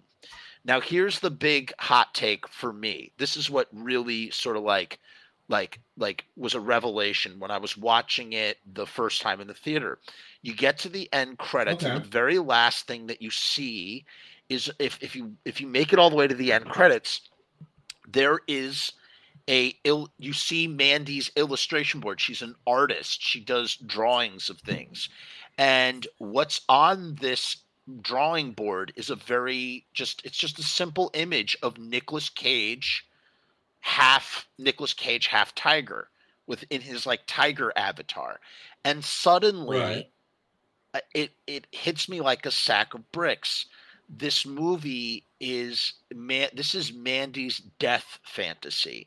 So Mandy is actually the narrator of the entire film up until a certain point. And it begins when she's reading her pulp novel. When she starts narrating from the novel sitting on her bed, we are suddenly thrown into her projection. She's living in her happily ever after, which is super fucking boring and mundane. He comes back from chopping down trees. They watch horror movies. They eat Goblin Mac. They eat, you know, they're just they're just living their best lives together after their heavy duty past. We know that Nicolas Cage has a violent past because when he goes to um what the fuck is the uh, B- uh Bill Dukes? What's the name of the guy? Bill. I can't think of it from, right from now. Predator. From Predator. Um, whatever. Bill Duke. Yeah, Bill Duke. Bill, Bill Duke. Duke. She goes to Bill Duke and he gets his his his crossbow. Why did he have a crossbow? He had a crossbow because he used to be a violent ass dude. So he lived a, his violent life. As we said, we have Mandy has her scar, and then what happens is Mandy basically passes by a van. She sees a van full of strangers and then basically comes up with this elaborate story of them being this crazy cult that kidnaps her and kills her. And the rest of the movie is Nicolas Cage. What how would Red react to her dying? And how he would avenge her death. And so it's okay. her elaborate death fantasy that we're seeing projected before us. And you know, there's like a there, you know, there's all sorts of connections there. You can make a connection with the tiger, the tiger on the shirt, the tiger cartoon, uh, who the the uh, being wounded in the same places where the tiger is. Um, you also have like the the the whole acid flashback trip sort of thing. That sort of um, you know allow you know maybe she's dropping acid and and checking out and experiencing this but here's the thing that really cinches it for me at the very okay. end of the film we see Nicolas Cage or we see Red driving off and as he drives off we cut to a wide shot with three moons and we clearly see that that the character of Red the, the whatever the name of the forest is the black forest the the the in the shiny black mountains this is not on planet Earth. This is inside of her novel, which also had talks about in that paragraph talks about those three moons. So what's hmm. essentially happening is we are getting thrown into her elaborate de- death fantasy. Someone who is super bored living in their happily ever after and decides to imagine what would happen if they got tangled up with a cult. And then we see the scar, and all the scar tells us is that she's been battered, that she's had some sort of violent history in her past. And I think that it gets really elaborated on when she meets Jeremiah Sands. He's the cult leader. And he reveals himself naked in her in his robes. And what does she do? She laughs at him. She laughs at him because she is imagining how she wishes that she had handled a situation in her past life or perhaps when she passes by that van, it reveals that maybe she was in a cult and that she did deal with people like that and projects that onto them and then sends her shining knight in armor after them. Um, I would also pair Mandy with a film that deals with similar thematical content. Uh, Legend. What? Legend is a very similar film to Mandy and wow. makes for a really good double feature and also features probably my favorite depiction of the devil totally taking from Häxan or building upon Häxan at the height of special effects and whatnot. You have Ridley Scott having Tim Curry, Dr. Frank-N-Furter himself playing the devil. It is delicious. End rant. yeah. Good lord. What do you think of that, though? What do you think of anything I just said? I gotta digest it. I think you need to rewatch it. I'll rewatch it eventually. It's just Good. you know, all I'm saying is, you have to get me on your journey, and I wasn't on board. Got but it. I'm hopeful enough that I didn't sell it. I've held on to it. Good. I, I so we'll it's see. worth revisiting, dude. Um, it's worth revisiting. Was talking about Willy's Wonderland, which I haven't watched yet, but I want to double feature that with the Banana Splits. Oh yeah, Banana Split. I grew up watching the Banana Splits. I used to watch that shit when I was like whatever, three or four years old. That shit, I know the Banana Split. So the idea that somebody I haven't said, seen that one yet, but I have well, seen Willy's Wonderland the Banana Splits was a children's show in like the late '60s and the early '70s. Right. And I early, I mean, like Sid and Marty Krofft. It was probably pre that, pre that shit. It's not even Sid and Marty Krofft. It's just some weird hippie shit that was on TV, and I used to watch it. And I love the fucking song, and I knew who they were. The idea that somebody said, "Have them kill kids." Well, it's okay. based on Wally's Wonderworld. Wally's whatever no, Wonderland. Not. It has nothing to do with that. Banana Splits is its own thing. Yeah, I know, but like they're both Wally's movies Wonderland with animatronics is, coming to life. Wally, you know, Wally's Wonderland is based on Five Nights at Freddy, right? Which, which is like a similar Blum, sort of thing. Blumhouse forever because they're trying to make it a movie, and hmm. Blumhouse is like, there's no story, but they keep trying. so that's what that is. I highly recommend watching an episode of Banana Splits and then watching that fucking movie just so you get out the full context of what's involved. But I'm down. I'm down. I'm down for Willy's Wonderland or whatever the fuck it's called. I'm I'm interested. You should watch it at least once. I watch every Nicolas Cage at least once. It. Well, you should. Did you watch Pig yet? No, no, I have not seen it. Today. I have not. Then get on it. your. Then shut the fuck up and get on your shit. Go watch I'm Pig in no and rush. cry your eyes out for two fucking hours. I can't wait. It I, I can't. Don't say um, it. I um, don't even want to know that. I want to know nothing. I want to go in. Well, now you know that, so go watch it. Okay, now, Eye of the Devil. Okay, tell me about that one. 1966. Mm-hmm. Sharon Tate. Sharon Tate's first speaking role where David Niven, check it out the cast David Niven, Donald Pleasence, Sharon Tate. Whoa. Heavy yeah. hitters. Yeah. David Niven um, inherits a home. Yeah. In France. Yeah.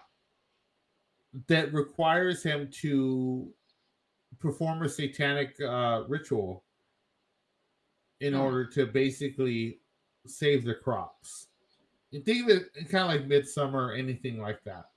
Um, but they're a satanic cult. He's got to perform this ritual to save the crops. Sharon Tate is his sister, and she's fucking evil. Uh, she's not like overtly evil, but she's up to no good. Um, his wife comes in. She gets told that she needs to go see her husband, so she grabs the kids and heads on over. She is the innocent in this, who like is tripping out because why are there 13 robed hooded people living in my fucking house? One of them is a satanic priest. Um, your family's fucking off the rocker. and I don't know what the fuck's going on. It's black and white. It's really quiet. It's one of those quiet films, like have a glass of wine, sit there and just chill and go with it. It's not a bombastic film in any way, shape, or form, but it's weird and it's well worth watching. Um, it used to be a little bit hard to get a hold of. It's out by Warner Archive now, so you can get it on Blu-ray. Mm-hmm. Um, you're gonna have to put in a little effort, or if you go on Vudu, it's it's ten bucks to own on Vudu or three bucks to rent. So, I do recommend watching it. It is different. That movie failed at the time, but became a big hit after in the UK after the Manson murders. So three years later, it became a thing. Hmm. Never quite hit that here, which I'm Right. surprised. They were they were too busy focusing on Hamlet, on Huh. Roman Polanski's Hamlet, and the implications of that. Nobody thought about Sharon Tate in this one. I mean, it's all bullshit, but from a media Wait, standpoint, I'm Roman Polanski's jumped on it. Macbeth. Macbeth. Macbeth, not Hamlet. I'm sorry. Yeah, because they jumped on that, if you recall. yeah, they I mean, he that did that right time. after he did that right after her death, and that movie is And they just they reflective it. of of yeah, her dying. absolutely. It stars, you know, one of the one of the big Hammer actors, not big Hammer actors, but one of their go-to people, one of the younger generation. He's um he's in it from Vampire Lovers and such. I would have loved to have seen Orson Welles' Voodoo Macbeth, which never was adapted, and I think it would be very interesting to see what that would look like. Be very very interesting. Orson Welles was interesting because again, he was one of those few directors who had a certain amount of power. Yeah, And if he didn't have the power, he had the fucking the will. And it's all about will to do, you know, to get made whatever it is he wanted to get made generally, you know, and he would do whatever the fuck he wanted if he can get the money for it. He didn't care. Once the money was in the bank, it didn't matter what he said he was going to do. If he felt differently once he got there, he would go with it. And that's Right. why I like Orson Welles. You know what his last film was, by the way? Um, yes, it was Transformers the movie. He played Good. Megatron. You no Unicron. Unicron. Sorry, he played Unicron. He died. Uh, he died the year I was born. Okay. Wow. Yeah, I was born in Wow. Yep.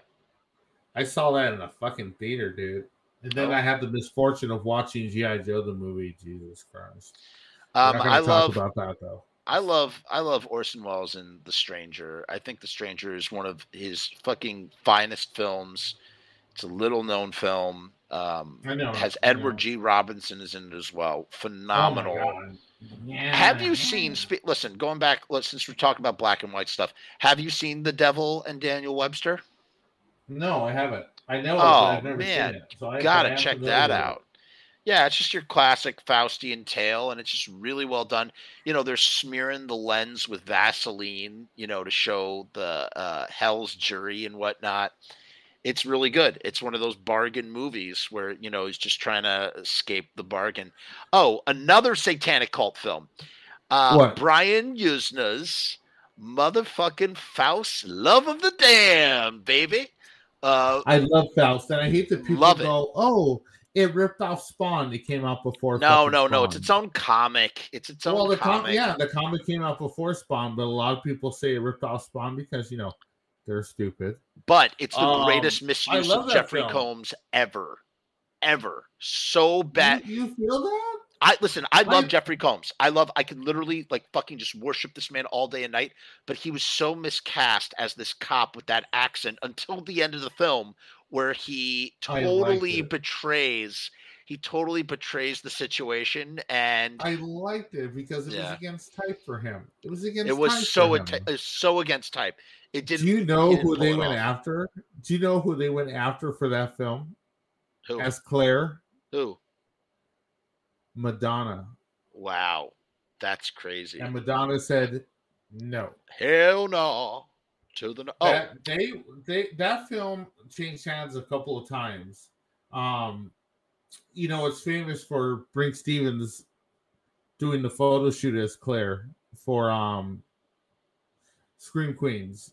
I want to say it was Scream Queens magazine. Okay. But um, I like that film a lot. I do own it. I own two copies. I own the American DVD and then the Portuguese DVD. Um, it's not on Blu-ray anywhere in any Oh, country. it or I needs would to- it's such it. a crime. It's such a crime. It- and well, it's like fucking Strange Days, which is not on Blu-ray. Don't get me started on movies which have not been. Well, Strange Days is because James Cameron has personal for anything but 20th Century Fox. He has to oversee and he has final say on the 4K or the Blu-ray transfer.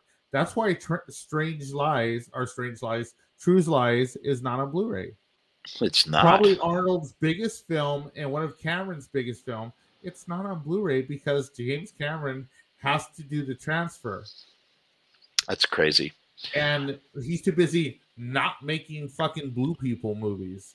Another another great satanic film. Not quite Which one? satanic. More like no, it's not Which one? satanic. It's more witches. But it, it, it- no, no, no. It's it's right. no, no, no. It definitely it definitely fits the mold. Uh, another Brian Yuzna film, Silent Night, Deadly Night, pa- Part Four: The Initiation. Brian Yuzna did that. Yeah, with special effects Okay. by Screaming Mad George, which are so fucking crazy and weird. What are you rolling your eyes for about Scream Mad George? He's brilliant. Because I How don't dare like him. you? What? I don't. And like you were talking about how you like Society, and you don't like Brian. You don't like uh, Screaming Mad George.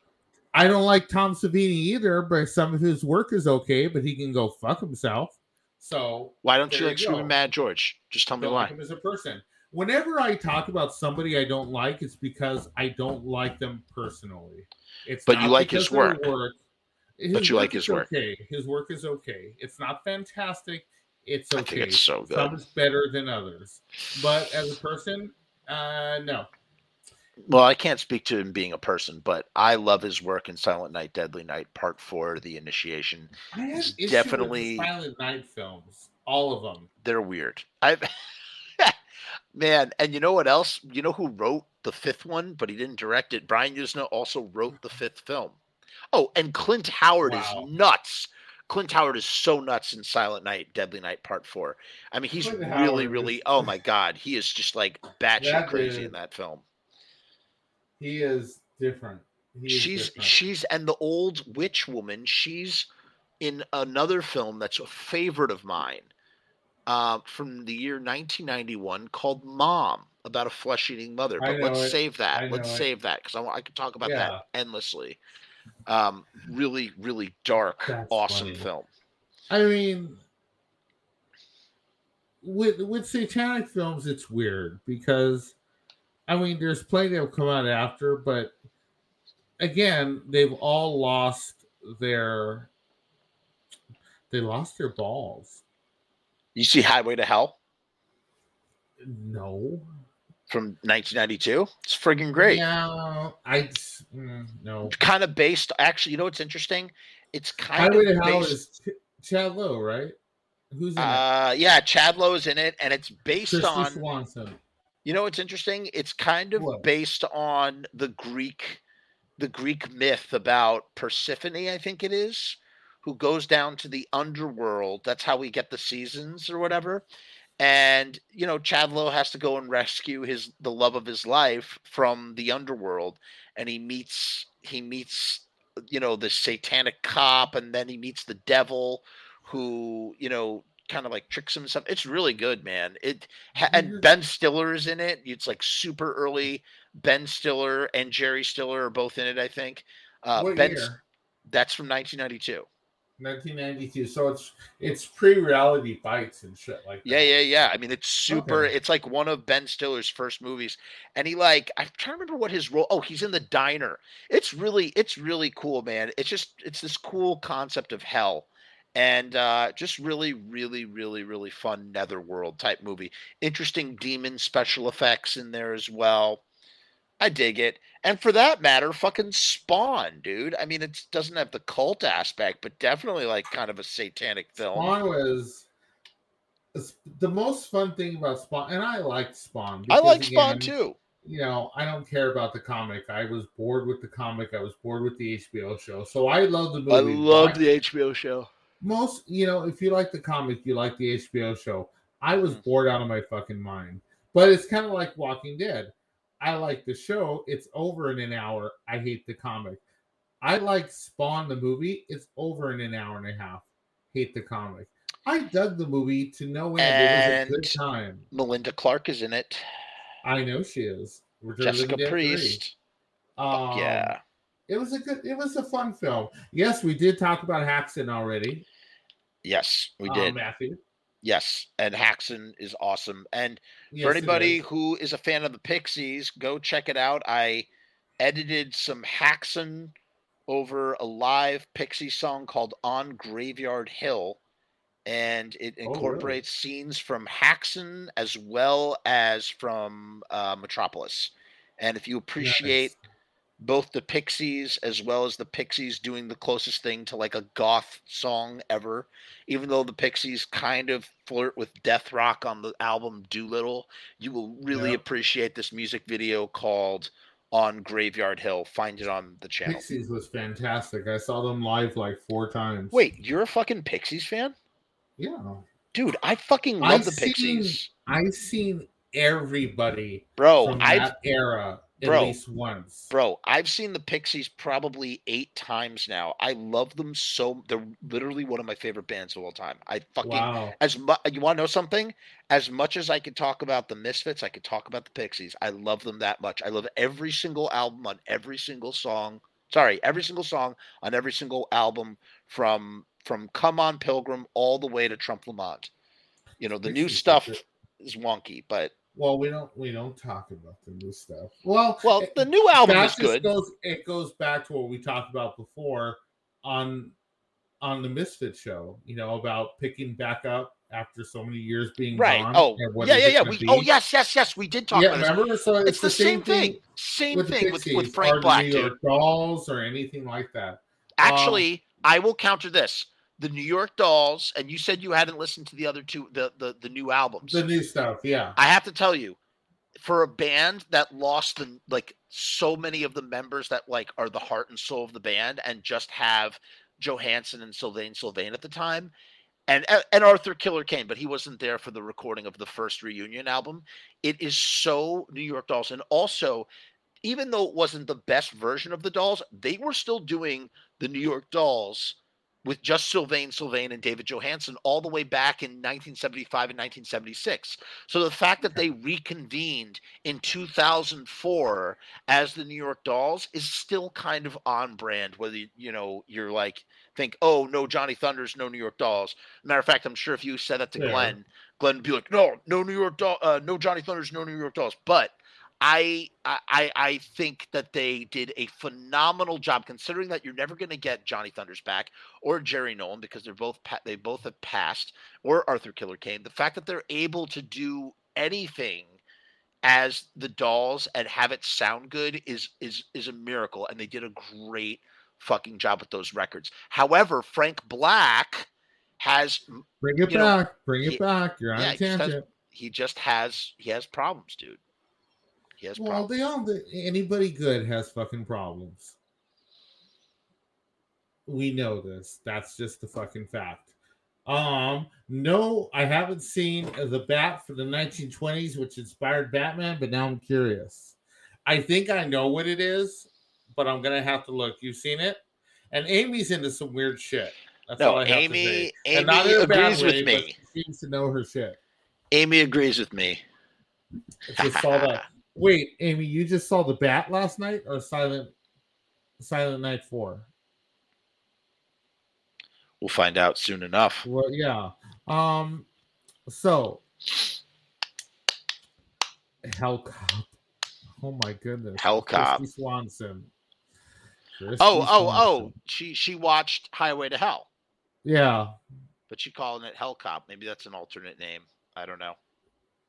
I don't know because I didn't watch it. But oh, it's good. It's really good. gonna- I, I recommend it. it's free on YouTube. I think he's talking about the. Bat is free on YouTube. Oh, okay.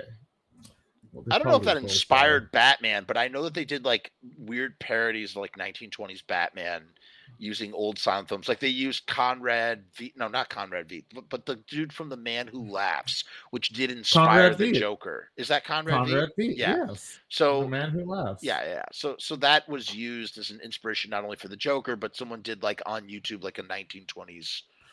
I seen it. I started to watch them and then they got boring, and I said, uh, Matt, it's on Prime, I believe. At least There it was you on. Prime when I saw it. So- "All right, I'm gonna throw, I'm gonna throw a satanic cult film at you, Okay, do it. please, somebody." And I don't, I don't know who's watched this. Devil's Rain, Oh, Tom with William Skerritt. Shatner. William Shatner. People like Ernest- to say John Travolta, but he's really not. No, he's in like in it for two seconds. an- Ernest He's Borgnine. extra. Ernest, Ernest Borgnine. Yeah. as as Corbin, who basically is all deviled out at the end of the movie. He looks like Satan. He's got horns and the whole bit. William Shatner battles him for a while in a cowboy hat, no less. and then Tom Skerritt comes in. I mean, the movie is fucking wacky. It's on Shudder right now. It's well worth watching. It's a good film. It's an it's an entertaining film, um, Um, but it is different. And Jerry Only turned it into a song. The Devil's Rain. Yeah, we're not talking about that bullshit. Uncle Jerry. Maybe he's your uncle, not mine. Um, I watched. Oh yeah, yeah, yeah. You know they did that. There's been a lot of. There's been a lot of wonderful soundtracks to Metropolis. There is one from the '80s, and the guy's name is Gregorio. Gregorio. He's Italian. There's this like Italian synth score for the 87 minute version of Metropolis that was There done. was so many. I mean, that thing's been so re- many. released about twelve fucking times. Like I Night of the Living Dead. It's friggin' awesome. I, I love I love when people do I love when people do like soundtracks to Metropolis and stuff. There are certain films like Metropolis, Nosferatu. Anytime you can lay a score over that, when you put in the effort, I'm I'm down. M is really great, even though it start. You know, it's funny. I didn't know this about Fritz Lang's M. Started Okay. off as a silent film and then became a talkie. It was it was not originally Really? the film was silent. Yes, and it's also the first time that a motif is used. Uh, a sound motif, the whistling, is the first time a sound motif is ever used in cinema history, which I did not know that as well. Vampiros de la Habana. What is that? Lesser known horror animated film Vampiros Yeah. de la Habana. Not familiar with it. Yo, Matt knows his stuff though. Matt, Out Matt's throwing Matt? deep cuts. Where? What's the deal? Lay it down for us, Matt. We want to know. All Give us some answers. Don't just drop that and walk away. Yeah, you can't do that. I have Matt. questions, sir. We do. Why is We- he driving me to drink? By the way, today's episode is brought to you by Shipyard Pumpkinhead. And it's brought to you stuff. by. It's also Which brought to you by? Cherry Bubbly. Really delicious. I One of my favorite hard stuff. seltzers. I well, I, I like the bubblies. I, I I'll drink any seltzer, but I do prefer bubbly. Bubbly's good. It's good stuff. Oh, it's a Cuban, Cuban, animated horror. a Okay. Cuban animated horror film. I like that. Oh, I'm okay. Here's one. I don't know. It's it's not. It's just demons, but it's great. It's a Russian folk tale. I don't know if do you know what I'm going to say, Chris? From the Nope. 60s. Nope. Very much partially inspired Russian? the Evil Dead, I think, a little bit. What? Which one? It's called Viy. V I Y. Really know it. fucking cool know it. film. Really great film. It was remade with Jason fuck what's his name? Fleming. Was remade Yeah. with Jason Flemyng in the 2000s at some point, which I have not seen, but the original one from the 60s is very interesting. And it's very interesting that it was made, you know, uh, when communism is still running strong, that like a film like that, you don't see too many Russian horror films going back a ways, you know. True. True. Okay. So Viy is very interesting, not satanic per se, but definitely a very interesting sort of like demonic ghost story that falls into that sort of realm. I highly recommend, honestly, that everybody watches some of the some of these, like you know, like Satan's Blood and stuff like that. You gotta remember the era that it came out in, which was the Satanic Panic era. Right. I mean, Right. it was a very specific time. Mm-hmm. Hollywood was all on board that shit. Do you know how many celebrities were members of the Church of Satan just because it was the trendy thing at the time? Right. It was in vogue to do that. Sammy, Sammy Davis Jr. was fucking one, dude. He was all over that shit. And he used to be Jewish. I, I wonder if he was still Jewish when he was part Yes. of that. dude of course he was still jewish it's not like he really went in because you know the whole jewish process is a process it's not like you just stop going and say Yo, "Oh, let me tell you um, something. Converted. Jews, converted Jews are way more religious than like Jews because who you were born have Jewish. to work so fucking You have to work for hard for that shit. So when you yeah convert, no, you lay well down aware. the fucking law about being Jewish. I've seen, I know a lot of, I've seen that a lot. I see that a lot. But it's he very went- he's like- fascinating. he was all over it. It was the it was the cool thing to do at the time. So picture that that in that time everybody wanted to go be a Satanist because it was the cool thing to do. right. Nobody talks about that shit anymore, but it was a thing. Uh, I'm going to switch gears on you for a minute. Um, you so you Why? watched Jason Yes. Six in black and white. Congratulations! I'm so You're glad. welcome. I'm so glad that you did that. I really am. Makes me really happy.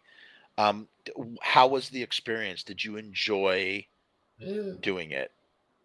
I don't look at films that way. It was the same as watching in color, only it was in black and white. I enjoyed it, but Did- it did you didn't see have the a uni- profound effect on me. Did it look like it? w- Did it look like the Universal horror film? It looked like a Universal horror film, but better. Yeah, it's cool.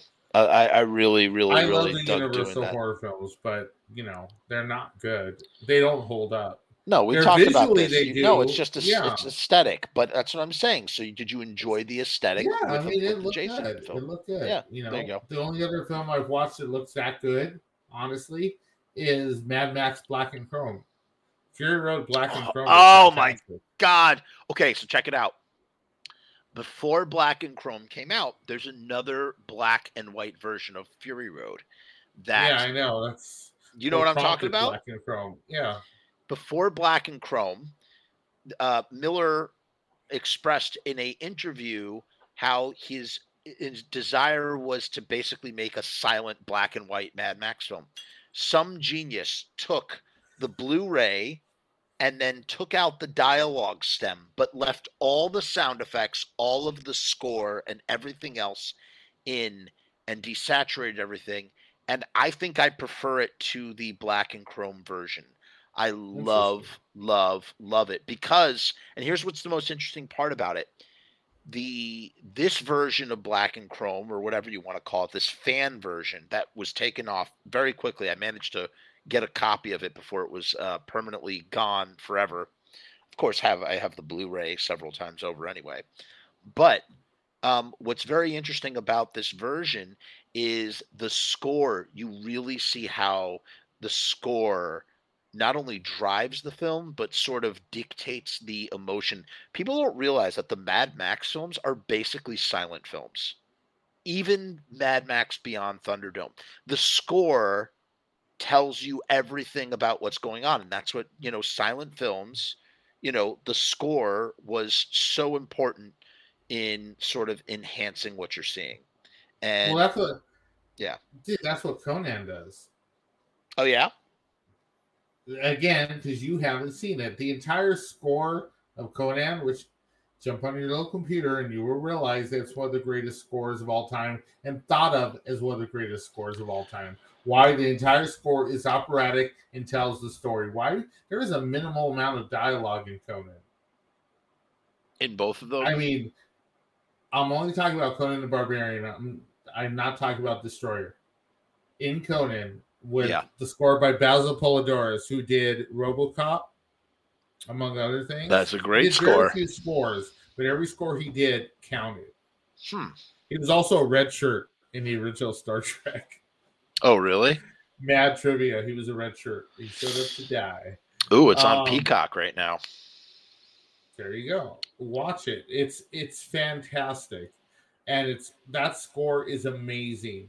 There are very few scores I want to see live, but I definitely want to go and see that at least once live because it's fucking fantastic. And I don't give a shit about watching scores live. I'm cultured, but I have my limits. That is that fucking good. You watch it and then you tell me. Because it is a beautiful piece of music. Oh, it's The on my thing. it's on my list. I'll probably watch it in November. I think You need to watch it before November so you're No. ready for November. it's not a Halloween film. I can't watch it. So you really only watch scary movies during Yes. October? Yes. See, I watch scary Since movies every fucking day, so no, I don't need that to when watch listen them in November. October. November's TV season. That's when I catch up on TV stuff. Yes, Goblin, I Dawn of the Dead score is fucking phenomenal. And you know what else is fucking is. phenomenal? which is why I Um, won't watch the other one. Yes. Uh, the movie Phenomena by Dario Argento. That oh, score. Okay. That's you're gonna say the other one. What? What do you thought I was to say? John Travolta. Wait, what? John Travolta. John Travolta. Wait, what was John? Never mind. It's Oh, oh, fucking- phenomenal! From 1996. If I could change the world. Oh my god. That goes Oh up there with God. Michael as bullshit movies. Okay. What? Anyways. Oh, I love Phenomena and I love Michael. of course you do. You know We'll what? Those are 90s. Those are treasures from the 90s. They're just Treasures. fun. You know. Yeah, John Travolta treasures from the 90s, along with, uh, although I think that was actually made in 2000. Um, what's the I one? did- Battlefield Earth. I worked on a on a terrible John Travolta movie called Numbers. That Oh, yeah. Yeah, yeah. I know that. my friend my friend Wait, Taylor numbers or lucky numbers? number while it was filmed as Lucky Numbers, it was released as Numbers. With with Lisa Kudrow. you know that. Yeah. Yeah. Yeah, yeah, I Um, know that movie. My friend Taylor, who you've seen on my Instagram, yeah, the the redhead, yeah. the Hell Girl official. Uh, I'm not sure if I. that as Okay. a, little girl. Oh, really? Yeah, she she. I was gonna say it sounds so stupid. She plays a little girl. She is a little girl in that movie, and Hmm. um, yeah, it's a re- it's it's special. But I used to go there every day, and I used to blast the Misfits on a fucking boombox and make all the fucking Greens crew have to listen to it. Matt says that the Black Cat is a science is a satanic film. Which Black Cat are you referring Yeah, to? Yeah, there's like there's a few Matthew, so you're gonna have to break that down.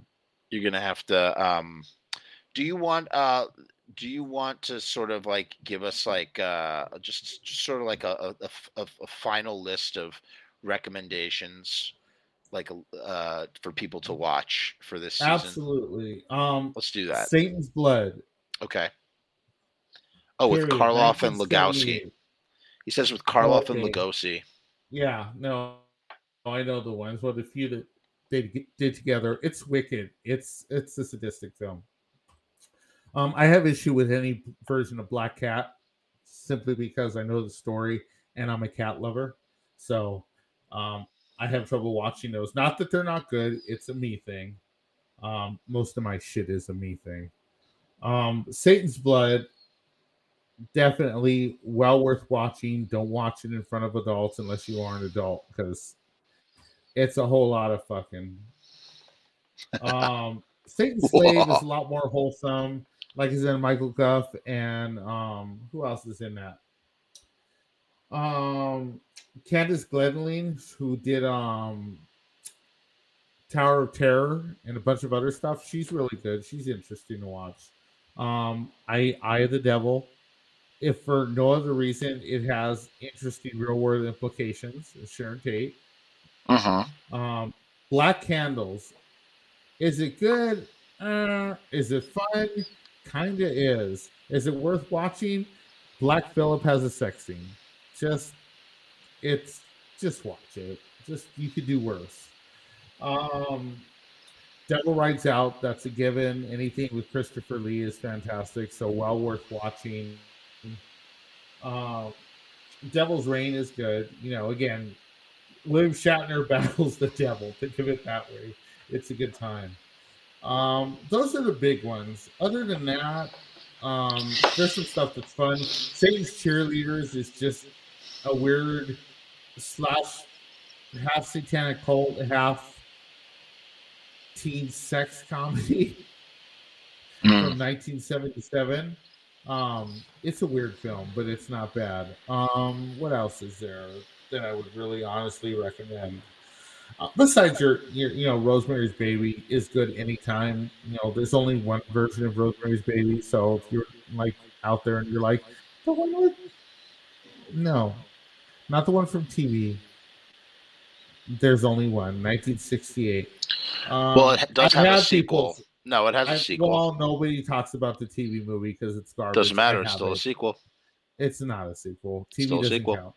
TV doesn't count, and it's dumb. I have it. I'm gonna go. I'm gonna go to your house, kick your ass. Um, what else? Now that I know you're in New York, What? Um, Oh,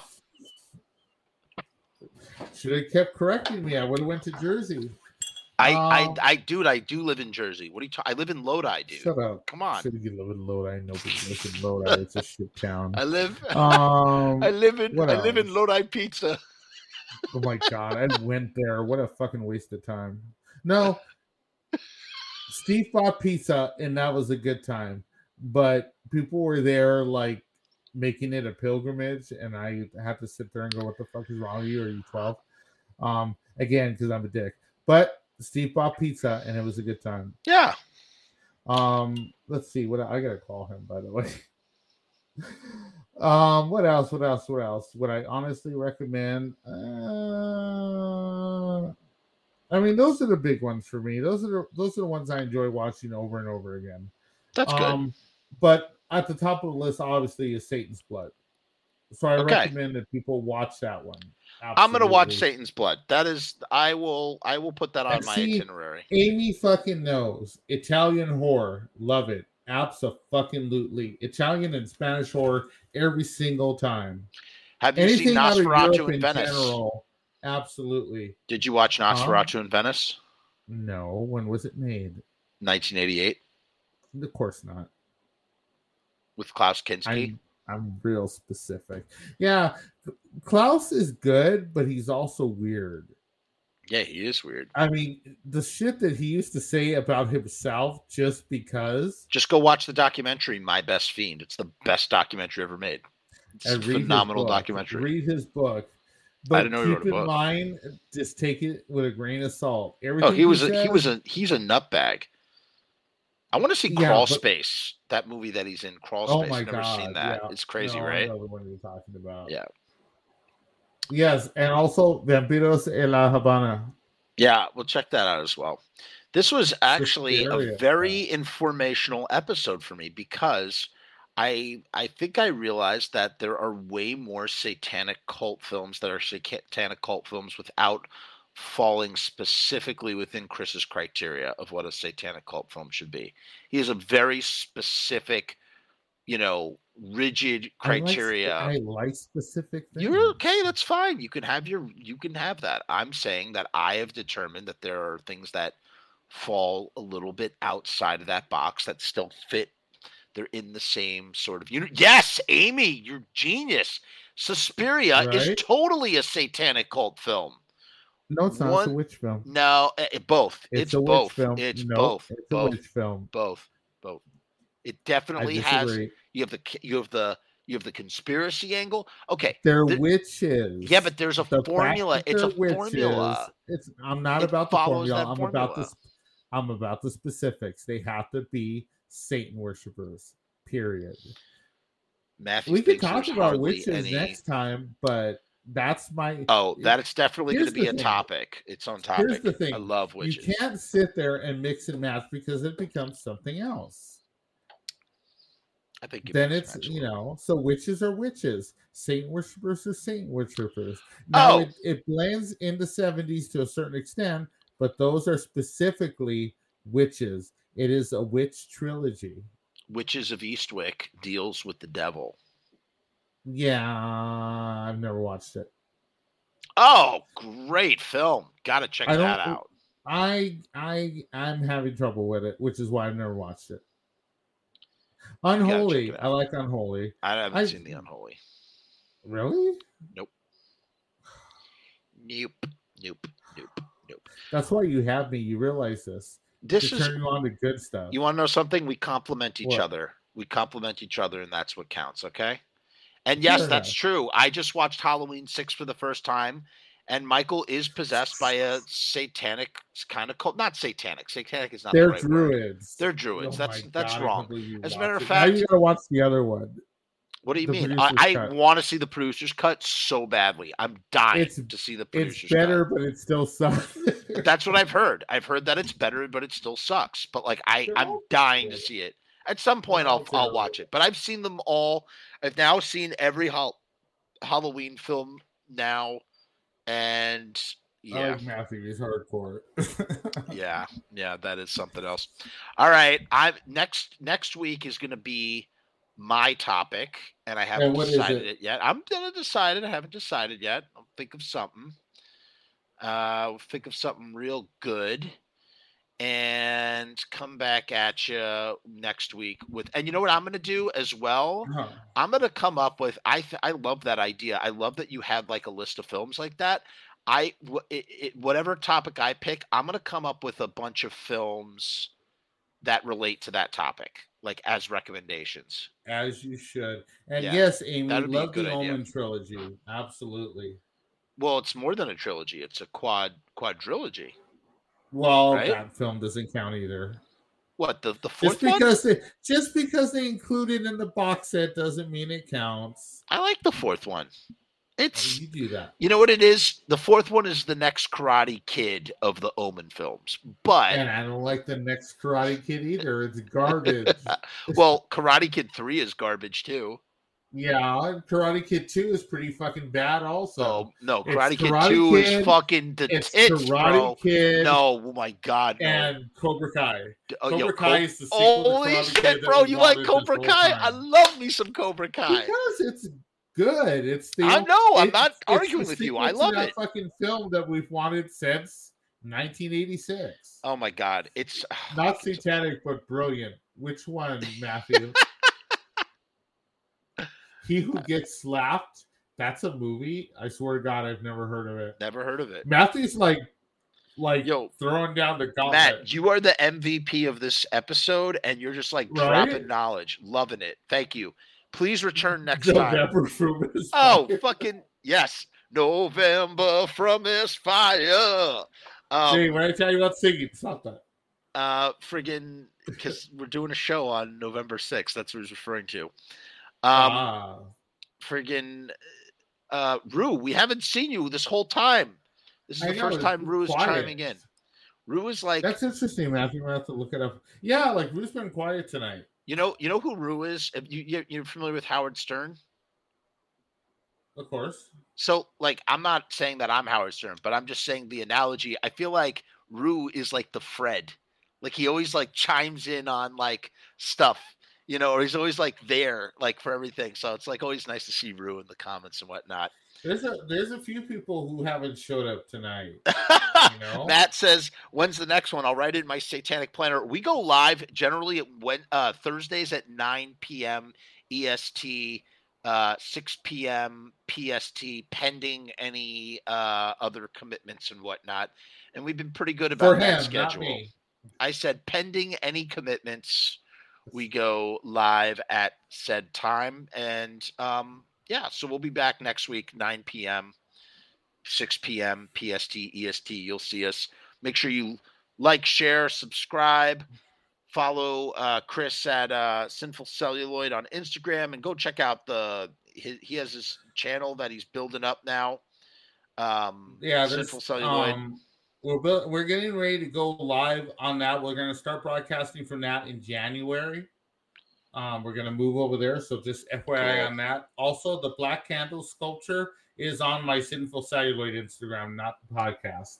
Ah, the Um, first power with Lou Diamond Phillips. so- Amy, you are oh on my fire. god! We how did Fucking we Amy. miss that? I you were on saw that. tonight. I watched it in the fucking theater. I Wow, actually went to go see that. Good That's job. good. Good job. That's really good. I'm I'm I'm impressed. Fuck. All right. We have a nice way of closing Damn. here. What do we say? We say Peace and hair grease. peace and hair grease.